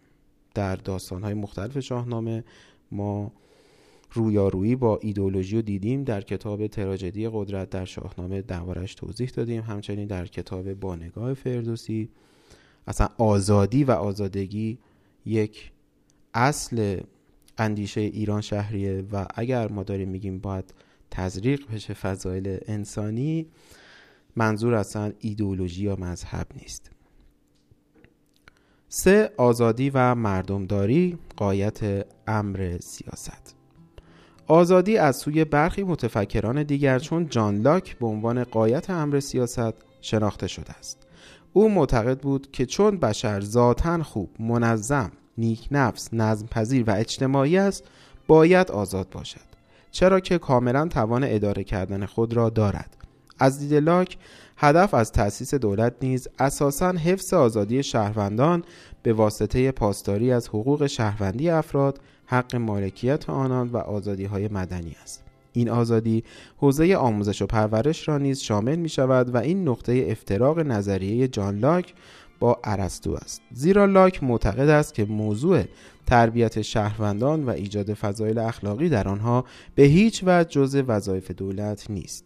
در کنار لاک هگل نیز تحقق آزادی را از وظایف و اهداف نهایی دولت و حکومت برمی شمارد و دولت خوب را دولتی می داند که ضمن تدوین و تنظیم قوانین و هنجارهای موضوع و تناسب آن با ارزشهای ذهنی در تحقق آزادی تلاش می کند. مورد چهارم رفاه و شادکامی به عنوان قایت امر سیاست خب من باز یک تأکیدی بکنم قبل از اینکه وارد بحثمون بشیم در خصوص امر آزادی اصلا مهمترین داستان شاهنامه در خصوص آزادگی یعنی داستان رستم و اسفندیار که مفصلا دربارش من در تراژدی قدرت در شاهنامه توضیح دادم که مسئله رستم در برابر اسفندیار که دست به بند نمیده و حاضر جانش رو در این راه بده در واقع پاسداری از امر عمومی آزادیه. یعنی رستم می‌دونه اگر من رستم دست به بند بدم و آزادگی و زیر پا بذارم آزادگی تمام ایرانیان هم قطعا به چالش کشیده خواهد شد و از مردم ایران سلب خواهد شد این آزادی. رستم نماد ایستادگی برای آزادی در خصوص کل ایرانه برای تمام مردم ایرانه. اما در خصوص مورد بعدی رفاه و شادکامی در کتاب فردوسی و هویت شناسی ایرانی من به شما گفتم. اثر جناب استاد منصور رستگار فسایی که هویت ایرانی پنج اصل داره و یکی از اون اصل ها شادیه. تکرار می‌کنم جناب استاد منصور رستگار فسایی معتقدن که هویت ایرانی پنج اصل داره یکی شادیه و اینقدر مقوله شادی در فرهنگ ما مهم بوده و همونطور که می‌دونید غم اصلا عاملی اهریمنی بوده. و ایرانیان اجازه سوگواری نداشتند. و به همین ترتیب می‌تونیم بگیم که قایت امر سیاست در ایران شهر یکیش برمیگرده به اینکه مردم ایران باید شاد باشند. و زیربنای شادی هم رفاهه. یعنی مردم ایران باید در رفاه باشند تا بتونن شاد باشند و از اهریمن اندوه و سوگ به دور باشند. برخی دیگر از متفکران همچون بنتام شادکامی لذت و رفاه را مقصد اصلی سیاست می دانند. او اصلی را در حکومت مطرح می کند با عنوان اصل سودمندی که بر اساس آن ضمن آنکه قایت و هدف قانونگذار باید سعادت مردم باشد سودمندی همگانی راهنمای آن است و دولت نیز باید لوازم این سعادت را فراهم سازد خب بنتام میگه که ما یک معیار داریم. برای اینکه بسنجیم مردم چطور به خیر می‌تونن هدایت بشن. و اون منافع ملیه. مگه می‌خوام خیلی ساده بگم. چون منافع ملیه که برای مردم رفاه میاره. و اصل اول بنتام اینه که مردم باید شاد باشن. معیار اینه. هیچ معیار ایدئولوژیک دیگه ای وجود نداره. هر جا که مردم شاد بودند اونجا خیر هست. هر جا که غمگین بودند اونجا شر هست. چرا که او معتقد بود طبیعت آدمی را تحت حکومت دو حکمران یعنی درد و لذت قرار داده است. فقط آنها هستند که تعیین می کنند چه کاری را باید اکنون انجام دهیم و چه کاری را در آینده انجام خواهیم داد. لذت فی نفسه یک خیر است. تکرار می کنم لذت فی نفسه یک خیر است و درد فی نفسه یک شر است و در واقع بدون استثنا تنها شر است. خب ما می‌دونیم در اندیشه های ایران شهری همین مسئله هست. شادی یک مقوله اهوراییه و غم و حتی درد حتی بیماری اینها همه اهریمنی هن. بر اساس چنین دیدگاهی وی فایده گرایی را بنیان گذاشت. که در آن اعتقاد بر این است که حکومت و دولت خوب تامین کننده ی حد اکثر رفاه آسایش و لذت برای شهروندان است و سایر معلفه ها از قبیل خوبی و بدی عدالت و بیعدالتی اخلاقی و غیر اخلاقی با این شاخص سنجیده می شود خب می‌رسیم به مورد آخر یعنی عدالت به مسابه قرار گرفتن هر چیز در جای خود به عنوان قایت امر سیاست. خب توجه بکنید منظور از عدالت در اینجا شایسته سالاریه. منتها در هر دوره شایسته سالاری به یک نحوی تعریف می شد مهم اینه که ما بدونیم یکی از ستونهای سیاست ایران شهری شایسته سالاریه. یعنی هر کس باید به حق خودش برسه و انسان هایی که بیشتر تلاش می‌کنن باید در جایگاه بالاتری باشن انسان هایی که نبوغ بیشتری دارن باید بالاتر باشن و به همین ترتیب سلسله مراتب به این شکل حفظ بشه تا شایسته سالاری در ایران محقق بشه. خب گونه های بدوی تعریف شایسته سالاری همون ایجاد نظام طبقاتی بود که ما در دنیای امروز ازش عبور کردیم. اما توجه بکنید جناب استاد کزازی رو توضیح دادن که اون نظام طبقاتی که گونه بدوی شایسته سالاری بود کار می‌کرده و اتفاقا از ایران یک امپراتوری بزرگ ساخته بوده. نباید اینو فراموش بکنیم. الان برای ما بدوی جلوه می‌کنه. کاملا هم درسته. باید ازش عبور کنیم و این شایسته سالاری رو مدرن ببینیم. نباید وریش های سه سالاری رو از دست بدیم. اما نباید فراموش بکنیم که اون سیستم طبقاتی در ایران باستان کار می‌کرده و از ایران یک امپراتوری بزرگ ساخته بوده که قطعا امپراتوری ها بر پایه رفاه هم شکل می‌گیره. یعنی مردم هم در رفاه نسبی بودن. مثل همون داستان کفشگر و پادشاه که کفشگر اصلا می‌خواد به پادشاه در جنگ کمک مالی کنه. این خیلی جالبه. ما همیشه اون بخشی از داستان رو دیدیم که شاه اجازه نمیده پسر اون کفشگر سواد یاد بگیره. فقط اینو می‌بینیم. ولی اون بخش رو نمی‌بینیم که یک کفشگر آنچنان در رفاه که حاضر در ازای کمک مالی به جنگ کمک مالی به شخص پادشاه در واقع پسرش رو با سواد بکنه. باید تمام مسئله رو کامل دید. پس شایسته سالاری یکی از مقولاتیه که چه در شکل بدویش چه در شکل مدرنش باعث احیای شکوه ملی در ایران میشه. مطابق این نظریه که بیشتر در دوران باستان رایج بود اعتقاد بر این بود که هر کس یا هر چیزی دارای جایگاه و وظیفه معینی می باشد یکی از اندیشمندان سیاسی پیرو این نظریه افلاتون می باشد که معتقد بود انسان نیکبخت کسی است که خیشتندار باشد و سامان درست بین اجزای روح وی یعنی خرد، شهوت و اراده بر او حاکم باشد. این سخن در مورد دولت، جامعه یا پلیس نیز صادق است. به این معنا که دولت خوب آن است که میان اجزای آن هماهنگی برقرار باشد و این هارمونی را افلاتون عدالت تعریف می کند من امیدوارم که متوجه شده باشید. دقیقا در اینجا داریم از چه عدالتی صحبت می‌کنیم. عدالت یک مفهوم بسیار پیچیده و چند وجهیه. و ما اینجا مفهومی که از عدالت مد نظر داریم گونه از شایسته سالاریه. یعنی هر کس سر جای خودش باشه. در ادامه البته بیشتر توضیح خواهیم داد. این توازن به عقیده افلاتون از طریق عمل به ذات هر قشری از جامعه حاصل می شود و منظور از عمل به ذات این است که هر فردی بر طبق طبیعت وجودی خیش عمل کند. تا بر این اساس جایگاه او در ترکیب اجتماع شهروندان تعیین شود. با این ملاحظات افلاتون قائل به این است که قایت نهایی حکومت برقراری عدالت به معنای قرار گرفتن هر شخص و هر چیز در جای خود می باشد. توجه بکنید. مفهوم عدالت اینه که هر کس و هر چیز در جای خود باشد. در روزگار امروز ما می‌دونیم که برای محقق شدن این امر باید سیستم آموزشی سیستم اقتصادی چنان درست باشه که هر فرد بتونه اون ذات وجودی خودش رو محقق بکنه و بتونه به اون چیزی که فکر می‌کنه در درونش هست اون چیزی که فکر می‌کنه براش به این دنیا اومده برسه و خودش رو در واقع به جایگاهی که مستحق بدونه برسونه. پس منظور از عدالت در مفهوم امروزیش اینه.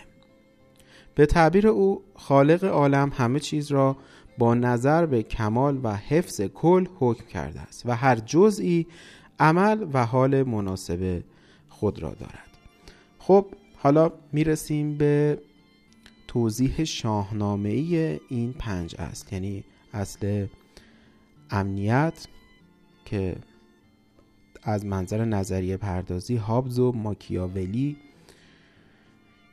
پشتوانه امنیت هستند و در شاهنامه ما می‌بینیم که کیومرس نماد برقراری امنیته اصل دوم فضیلت که از نظر نظریه پردازی ارسطو پشتوانشه و در شاهنامه هوشنگ رو ما می‌بینیم که نماد فضیلت.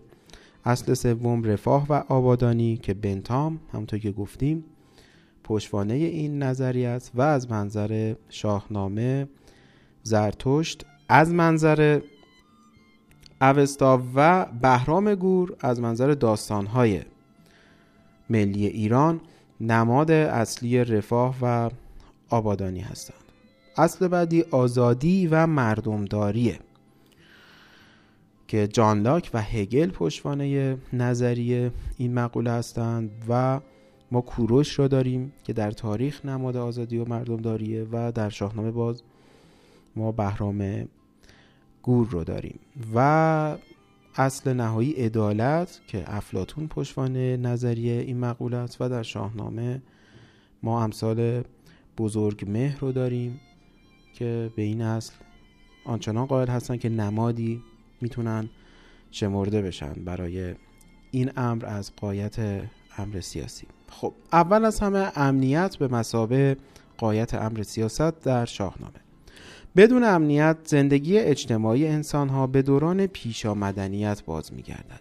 در مجموع شهریار خیشکاری سنگینی از سوی امور ماورایی بردوش دارد که آن رهبری جامعه به سوی یکی از قایتهای خیش یعنی نگهبانی و نگهداری از جامعه در برابر برهم زنندگان امنیت است چون اینکه خسرو انوشیروان می‌گوید من این دانم که از پیش خدای بیامدم و برای ستوهیدن دیو دروغ اینجایم و باز پیش خدای باید شدن.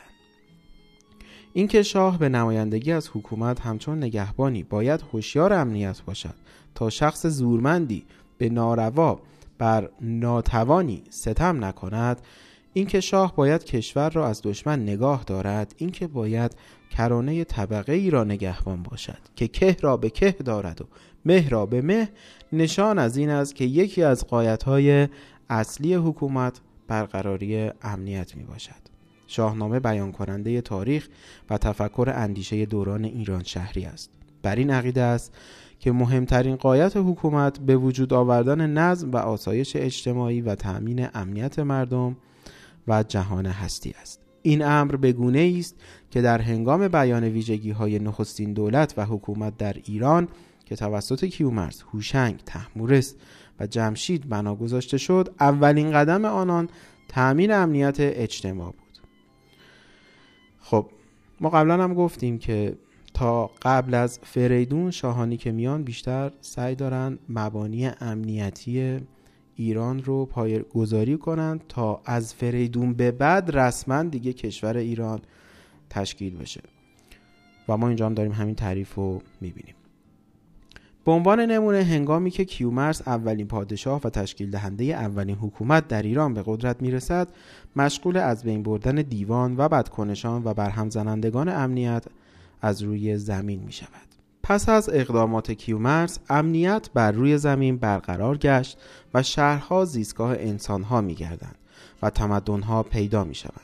در دوران اساتیری شاهنامه دیوان نماد بینظمی و برهم زنندگان امنیت هستند و از قایت های اصلی حکومت مبارزه با آنان است به گونه ای که تحمورس سومین پادشاه ایران هدف اصلی حکومت خود را برقراری امنیت می داند و با چنین سخنانی شهریاری خود را آغاز می کند. جهان از بدیها بشویم به رای پس گه کنم درگهی گرد پای زهر جا کوته کنم دست دیو که من بود خواهم جهان را خدیو جمشید از دیگر پادشاهان دوران اساتیری نیز در آغاز پادشاهی هدف اصلی خود را برقراری امنیت و گسترش امنیت می داند. بدان را بد دست کوته کنم روان را سوی روشنی ره کنم ره کردن یعنی ره سپار کردن هدایت کردن جنگ با اهریمن پاک کردن جهان از بدیها کوشش در راه امنیت دوری جستن از دستگاه دیو و گزینش راه نظم و ایزدی همگی جزی از جستار امنیت هستند که حکومت ها هدف اصلی خود قرار می دادند. عامل دوم فضیلت به مسابه قایت امر سیاست در شاهنامه پیشفرز اندیشمندانی همچون افلاتون و دیگرانی که معتقدند قایت حکومت پرورش فضیلت و خصایص نیک در شهروندان است از این قرار می باشد که خیری عینی وجود دارد که همه انسان ها تابع آن هستند و این خیر عینی قابل کشف از طریق شناخت و دانشی نشأت می‌گیرد که تعقل به بار می آورد و این قوه تعقل برای شناخت واقعی و عملی از خیر لازم است و در انتها می تواند شهروندان را به سوی بهروزی هدایت کند. در شاهنامه نیز همچون دوران باستان وظیفه تعلیم دانش و پرورش فضیلت ها بر عهده حکومت به عنوان قایتی اصلی می باشد به ای که در سراسر شاهنامه جای به جای آن دانش و فضیلت ارج نهاده می شود و آموزش برای فهم و کسب فضیلت های انسانی از ارجی نخستین و والا برخوردار است. نامدارترین سخن فردوسی در این باره همان سروده پرآوازه آغاز کتاب است که دانش را خواستگاه ابتدایی توانایی و نیرومندی می‌داند. توانا بود هر که دانا بود. زدانش دل پیر. برنا بود حکومت ها در هر سه دوره اساتیری، پهلوانی و تاریخی به عنوان یک هدف و وظیفه اصلی پیگیر آن می بودند که فضیلت را برقرار کنند. زیرا در شاهنامه اعتقاد چنین است که این حکومت می باشد که جامعه را می سازد و به آن سامان می دهد. در شاهنامه بخش اساتیری گویا مردمان مشابه جانوران زندگی می کردند و اولین حکومت شاهنامه که اقدام به آموزش مردم و تربیت آنان در جهت بهروزی خیش می کند کیومرس اولین پادشاه ایران است که در کوه خانه می سازد و پوست پلنگ می پوشد و آین غذا خوردن و پوشیدن و رام کردن حیوانات را به مردم می آموزد. خب این که گفته میشه اعتقاد چنین است که حکومت جامعه رو باید سامان بده امروز هم در فلسفه سیاسی پذیرفته شده است یعنی اول از همه ارتقای جامعه باید از بالا به پایین باشه. یعنی از سمت سیاست باید امکان رشد جامعه محقق بشه تا جامعه بتونه ارتقا پیدا کنه. هرچند که باید این نسبت درست اجرا بشه. یعنی چی؟ یعنی شاهنامه به ما میگه که همونطور که حکومت باعث پرورش مردم میشه. امروز هم فلسفه سیاسی به ما میگه که حکومت با قدرت دادن به جامعه مدنی می‌تونه باعث بشه که خود مردم در آزادی کامل مبانی رشد خودشون رو پایگذاری بکنن. جامعه مدنی اساس رشد جامعه در دنیای امروزه. تکرار می‌کنم جامعه مدنی اساس رشد جامعه در دنیای امروزه که البته حکومت های دیکتاتوری بیشترین تلاش رو می‌کنن که جامعه مدنی رو از بین ببرن تا مردم هم رشد نکنن. پس این گونه نیستش که ما بگیم حکومت در یک سیستم ایدئولوژیک باید هرچه که میاندیشه رو به متن جامعه تزریق کنه. نه انقدر هم نباید دولت دخیل باشه در آموزش مردم. همین که قدرت بده به شکلگیری جامعه مدنی خود مردم می‌تونن در آزادی کامل خودشون رو پرورش بدن. این مسئله بسیار مهمه. چون مطالب دقیقه و خیلی از مسائلی که مطرح میشه جز مقولاتی است که اتفاقا وجه منفی هم داره. بر همین باید بارها تاکید بکنیم که قلمرو دولت نباید آنچنان گسترده باشه که کاملا دخیل باشه در امر آموزش. صرفا اینکه دولت ها حامی جامعه مدنی باشند کافیه. پادشاه دیگری که به کار آموزش برای پرورش فضیلت های شهروندان به عنوان یک هدف اصلی حکومت پرداخت تحمورس بود که پس از رام کردن دیوهایی که به دانش آشنا بودند از آنان خواست که نوشتن را به ایرانیان بیاموزند. چرا که دستیابی به خط می تواند دسترسی به سایر حوزه ها را تضمین کند. این دستور کار در زمان فرمانروایی جمشید به اوج می رسد و جمشید پس از برتخت نشستن و سامان دادن کشور اولین اقدامی که صورت داد آموزش مردم به حرفهای مختلف و آشنا کردن آنان با فضیلتهایشان بود. بیاموختشان رشتن و تافتن بتارن درون پود را بافتن. چو شد بافته شستن و دوختن گرفتند از او یک سراموختن و یا در دوران پهلوانی لحراس پس از نشستن بر تخت پادشاهی کسانی را برای استفاده از علم و دانش سایر کشورها و سپس آموختن آن به مردم به هند و چین و روم فرستاد. و یا در بخش تاریخی اردشیر بابکان از اولین پادشاهان ساسانی با آوردن فرهنگیان به شهر خود سعی کرد فضیلت و نوشتن را به مردم بیاموزد. من ابیات رو بخونم. بیاورد فرهنگیان را به شهر. کسی کوز فرزانگی داشت بر نوشتن بیاموختن پهلوی. نشست سرفرازی و خسروی. می‌رسیم به عامل بعدی یعنی رفاه و حد اکثر شادی برای شهروندان به مسابه قایت امر سیاست.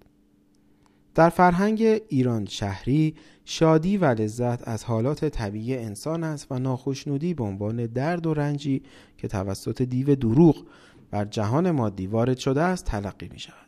رنج بردن در جهت تزکیه نفس هیچ نقشی در طرح زرتشت از امور ندارد زیرا رنج بازدارنده است و هر آنچه بازدارنده باشد بد و اهریمنی است زرتشت همیشه و همواره از مزدا اهورا و فروزه هایش شادی را خواهان است. توجه بکنید یکی از اصولی که باعث میشه اتفاقا ایران از حکومت های دینی و ایدئولوژیک فاصله بگیره همین مسئله شادیه. چون یکی از مبانی حکومت های ایدئولوژیک و دینی اینه که مردم رو دچار رنج می‌کنن و این رنج رو به عنوان ارزش معرفی می‌کنن. مثلا ما در حال مبارزه هستیم. این رنج رنجی است که مثلا با اندیشه های عرفانی باعث تزکیه نفس ما میشه. این رنجی است که رنج انسانی است که به قله داره می‌رسه. این مفاهیمیه که دائما تکرار میشه تا رنج رو مردم به عنوان یک ارزش بپذیرند و کاملا با اختیار خودشون در رنج زیست بکنن. متاسفانه این اتفاق میفته اما اگر ما مسئلهمون به عنوان معیار اصلی شادی باشه قطعا از این فریب های سیاسی هم دور میمونیم. ببینیم زرتوش چی میگه. زرتوش میگه ای مزدا از سپنده ترین مینوی خیش و در پرتو اشا دانش برآمده از منش نیک را به ما بخش تا در زندگانی همه روزه از شادمانی بهره مند فرهنگی که نگاه مثبت به گیتی داشته باشد دیگر رنج و عذاب و ناراحتی و غم در آن جایگاهی ندارد. خب من این قبلا هم گفتم که هر چقدر ما در اندیشه قبل از اسلام از غم به دور بودیم کاملا در یک چرخش گفتمانی در بعد از اسلام غم محور اصلی فرهنگ ما میشه و متاسفانه در ادبیات دوره اسلامی و در عرفانمون می‌بینیم که غم به عنوان محور اصلی جای می‌گیره و مسئله سالک هم زیستن در این رنج مقدس و تطبیق با اون رنج. همونطور که می‌بینیم غزلیات ما غمگینه موسیقی ما غمگینه و این سوگ در شاکله فرهنگ ما جای می‌گیره متاسفانه. بنابراین در فرهنگ و اندیشه سیاسی ایران شهری بر طبق نگاه هستی شناسه متافیزیکیش حکومت باید در مقابل و در نبرد با چنین نشانه هایی قرار گیرد. مردمان در مسیر هدایت یک شهریار آرمانی نباید رنجور و اندوهگین باشند بلکه حکومت باید هرچه بیشتر تلاش کند تا غم و اندوه و مرارت را بکاهد و شادی را جایگزین آن کند. به عنوان نمونه اصلی اینکه حکومت یکی از قایت‌های اصلی خیش را بر پایه شادی مردم می‌گذارد حکومت بهرام گور است که در آغاز شهریاری خیش سخنرانی آینی او بیشتر به یک اعلامیه شادی یا اندرزنامه شادی میماند و سزای اندوه را چاه و دار می‌داند. خب بسیار مهم بهرام گور. بهرام گور یک رامشینامه هم داره. رامشینامه یک قانون بوده که تدوین میشه به عنوان قانون شادی که باید در سراسر ایران اجرا بشه. این رامشینامه بسیار مهمه. حتما دربارش جستجو کنید. روزگاری بوده که قانون شادی تدوین می شده در ایران و بر همین هم هست که بهرام گور نماد شادیه. و ما اگر بخوایم ریشه یابی بکنیم که چرا بهرام گور حکومتش معروف حکومت شادیه و چطور به این جایگاه رسیده می‌تونیم بگیم که بهرام گور کمترین دخالت رو در سیاست داشته. و شاهنامه به درستی به ما میگه که حکومتی که کمترین دخالت رو داشته باشه حکومتی است که قطعا می‌تونه مردم رو به شادی هم برسونه. چون در شاهنامه ما شاهدیم بهرام در میان مردم بیشتر شکار می‌کنه. ماجراجویی داره و مثل شاهان دیگر خیلی درگیر مسئله سیاست نیست مخصوصا در اون دوره‌ای که ما به عنوان اوج حکومت بهرام گور می‌شناسیم. پس همین عدم دخالت حد اکثری بهرام در سیاست باعث میشه که این حکومت به نماد شادی هم برسه. ادامه میدم. مثلا در دوران اساتیری هوشنگ به این اصل از قایتهای اصلی حکومت خیش جامعه عمل پوشاند. هوشنگ ماند این صده یادگار بسی باد چون او دگر شهریار. کذابات کردن جهان شاد کرد جهانی بنیکی از او یاد کرد. خب هوشنگ هم به عنوان بنیانگذار جشن صده از شاهانی بود که به شادی اهمیت می‌داد. مورد چهارم مردمداری. به مسابه قایت امر سیاست و آزادی. بدون شک سرزمینی به وسعت و تنوع قومیتی و فرهنگی ایران نمی توانست همانند یونان از دولت شهرهای کوچک تشکیل شود و از نوعی دموکراسی محدود بهرهمند گردد و نه مانند حکومت‌های مرکزی سلطگر به شیوه خودکامگی قابل ادامه باشد از این رو بنیانگذاران شهریاری نوعی حکومت مرکزی منسجم را شکل دادند که یکی از قایت‌های حکومت مردمداری، آزادی، برابری و احترام به شخصیت ملت‌ها و حتی دشمنان بود. این اندیشه در حکومت هخامنشی با آمدن کوروش به ثمر رسید و او کوشید تا در تحقق آزادی از معیارهای اخلاقی و فضایل انسانی یاری بگیرد. افلاتون می نویسد پارسیان در زمان کوروش هنوز اندازه میان بردگی و آزادی را نگاه می داشتند. سخن افلاتون خیلی مهمه. افلاتون ادامه میده پارسیان از این راه نخست آزاد شدند و سپس سرور بسیاری از ملتها در آن زمان گشتند فرمان روایان زیر دستان خود را در آزادی شرکت دادند و آنان را به وضع قانونی برابر راهنمایی کردند پادشاه هم دور از حسادت به اندرزگوی خردمند آزادی سخن می‌داد و این دسته از مردم را حتی از دیگران ممتاز می کرد. بدین گونه آزادی اندیشه با مهرورزی و فکر اجتماعی پیشرفت. وقتی این ویژگی ها را با آنچه هم اسران کوروش در سرزمین های دیگر انجام دادند بسنجیم به اهمیت این شیوه حکومت و اهمیت آزادی مردمان از رنج و ستم حکومتگران پی می‌بریم. به عنوان نمونه در کتیبه های پادشاهان آشور هم با دوران هخامنشی نقل شده توجه بکنید و مقایسش بکنید با منشور کوروش پادشاهان آشور نوشتن من فرمان دادم که سر آنان یعنی مردم کشور مغلوب را از تن جدا کنند و بر سر نیزه ها نشاندم. با خون آنها کوه ها را مانند پشم سرخ رنگین کردم. شهرهای آنها را ویران کردم با خاک یکسان کردم با آتش آنان را سوزاندم. جوانان و دوشیزگان را در آتش افکندم. دستها و انگشتها و دماغها و گوشای آنها را فرمان دادم ببرند و دیگه نویسنده ادامش رو نیورده به هر حال قایت حکومت امپراتوری قدرتمند ایران بر پایه آزادی به معنای حفظ کرامت انسانی بنا شد و به همین سبب هم مورد ستایش ملت‌های دیگر به ویژه یونانیان و اندیشمندان معاصر چون هگل قرار گرفت. و این همه در سایه آزادی افکار دینی و احترام به ملت‌های مغلوب و مسئول ماندن دارایی شخصی آنان از دستبرد حکومت به دست آمده است. البته بعدها فساد قدرت این پایه ها را در هم ریخت و آن را به حکومت مطلقه تبدیل کرد. این روح آزادی خواهی و اهمیت آن در شاهنامه را می توان در داستان رستم و اسفندیار دید.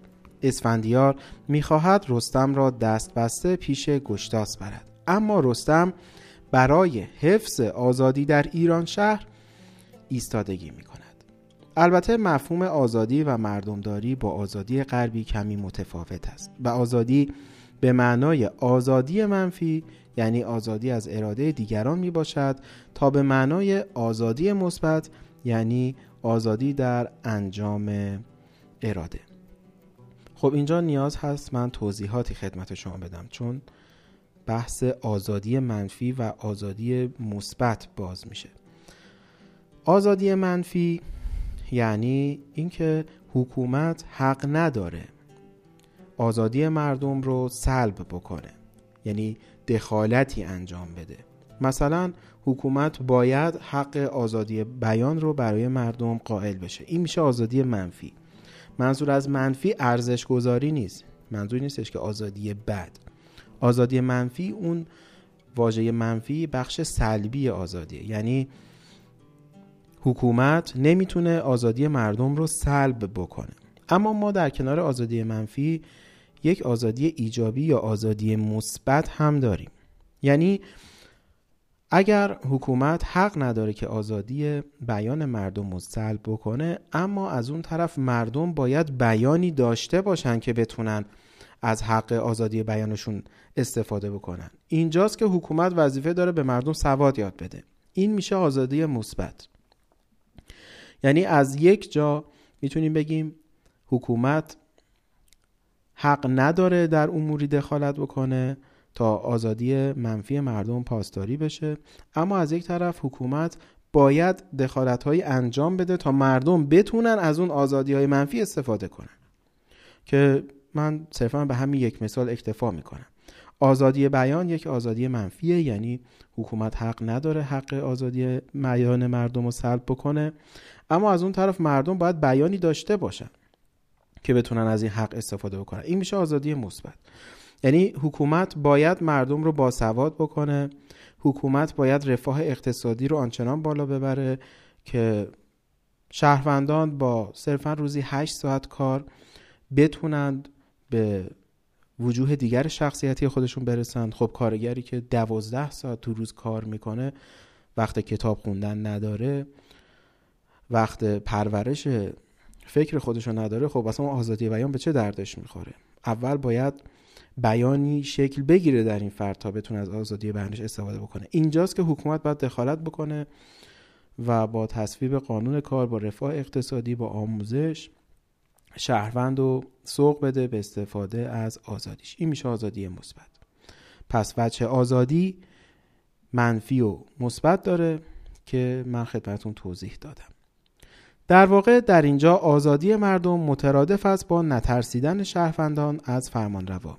باز بودن بارگاه شاه به روی مردم امکان سخن گفتن با شاه و ظرفیت و تحمل شاه در برابر مردم که در مجموع اینان به مردمداری از طرف حکومت تعریف می شود تا رعایا در کنار حکومت احساس آسایش و آزادی کنند. خب از نظر نویسنده آزادی منفی از اصول ایران شهریه و ما در داستان رستم و اسفندیار هم کاملا مقوله پاسداری از آزادی منفی رو می‌بینیم. یعنی حکومت حق نداره شهروندانش رو به بند بکشه همونطور که رستم دست به بند نداد. اما ما آزادی مثبت رو هم داریم در شاهنامه که میشه همون تلاش شهریاران برای برقراری عدالت و رفاه که میشه نماد آزادی مثبت. پس ما هم آزادی منفی رو داریم هم آزادی مثبت. بهرام گور نیز به خوبی قایت حکومت خیش را بر مبنای مردمداری و حفاظت از سیانت نفس شهروندانش تعریف می کند. بهرام میگه همی خواهم از کردگار جهان که نیرو دهد آشکار و نهان که با زیر دستان مدارا کنیم ز خاک سیه مشک سارا کنیم خب این هم از نمونه های دیگر آزادی منفی در شاهنامه پس ما آزادی منفی رو هم داریم. چون بیشترین تأکیدی که ما در شاهنامه می‌بینیم روی برقراری عدالت و رفاهه. و شاهان خیلی تلاش دارن که متن جامعه و مستضعفین رو نجات بدن و در واقع رفاه همگانی رو برای مردم ارمغان میارن اما ما وجه منفی آزادی رو هم داریم که نمادش داستان رستم اسفندیاره و شاهانی چون بهرام گور که حتی از خداوند می‌خواد که بهش اونقدر قدرت بده که با زیر دستاش مدارا کنه. در مجموع در شاهنامه فردوسی در جاهای مختلف از زبان پادشاهان و یا در اندرسهای گوناگون از مردمداری و حفاظت از آزادی منفی مردم به معنای آزادی از تحمیل و اراده دیگران بر آنان به عنوان یکی از قایتهای اصلی حکومت سخن فراوان رفته است. خب می‌رسیم به مطلب نهایی یعنی عدالت و نگهداشت اشه به مسابه قایت امر سیاست. در آین حکومتداری ایرانیان باستان هر چیز و هر شخص بیبایست در جای خود قرار می گرفت و پایگاه اجتماع افراد مبتنی بر درجات و مراتب خاصی بود.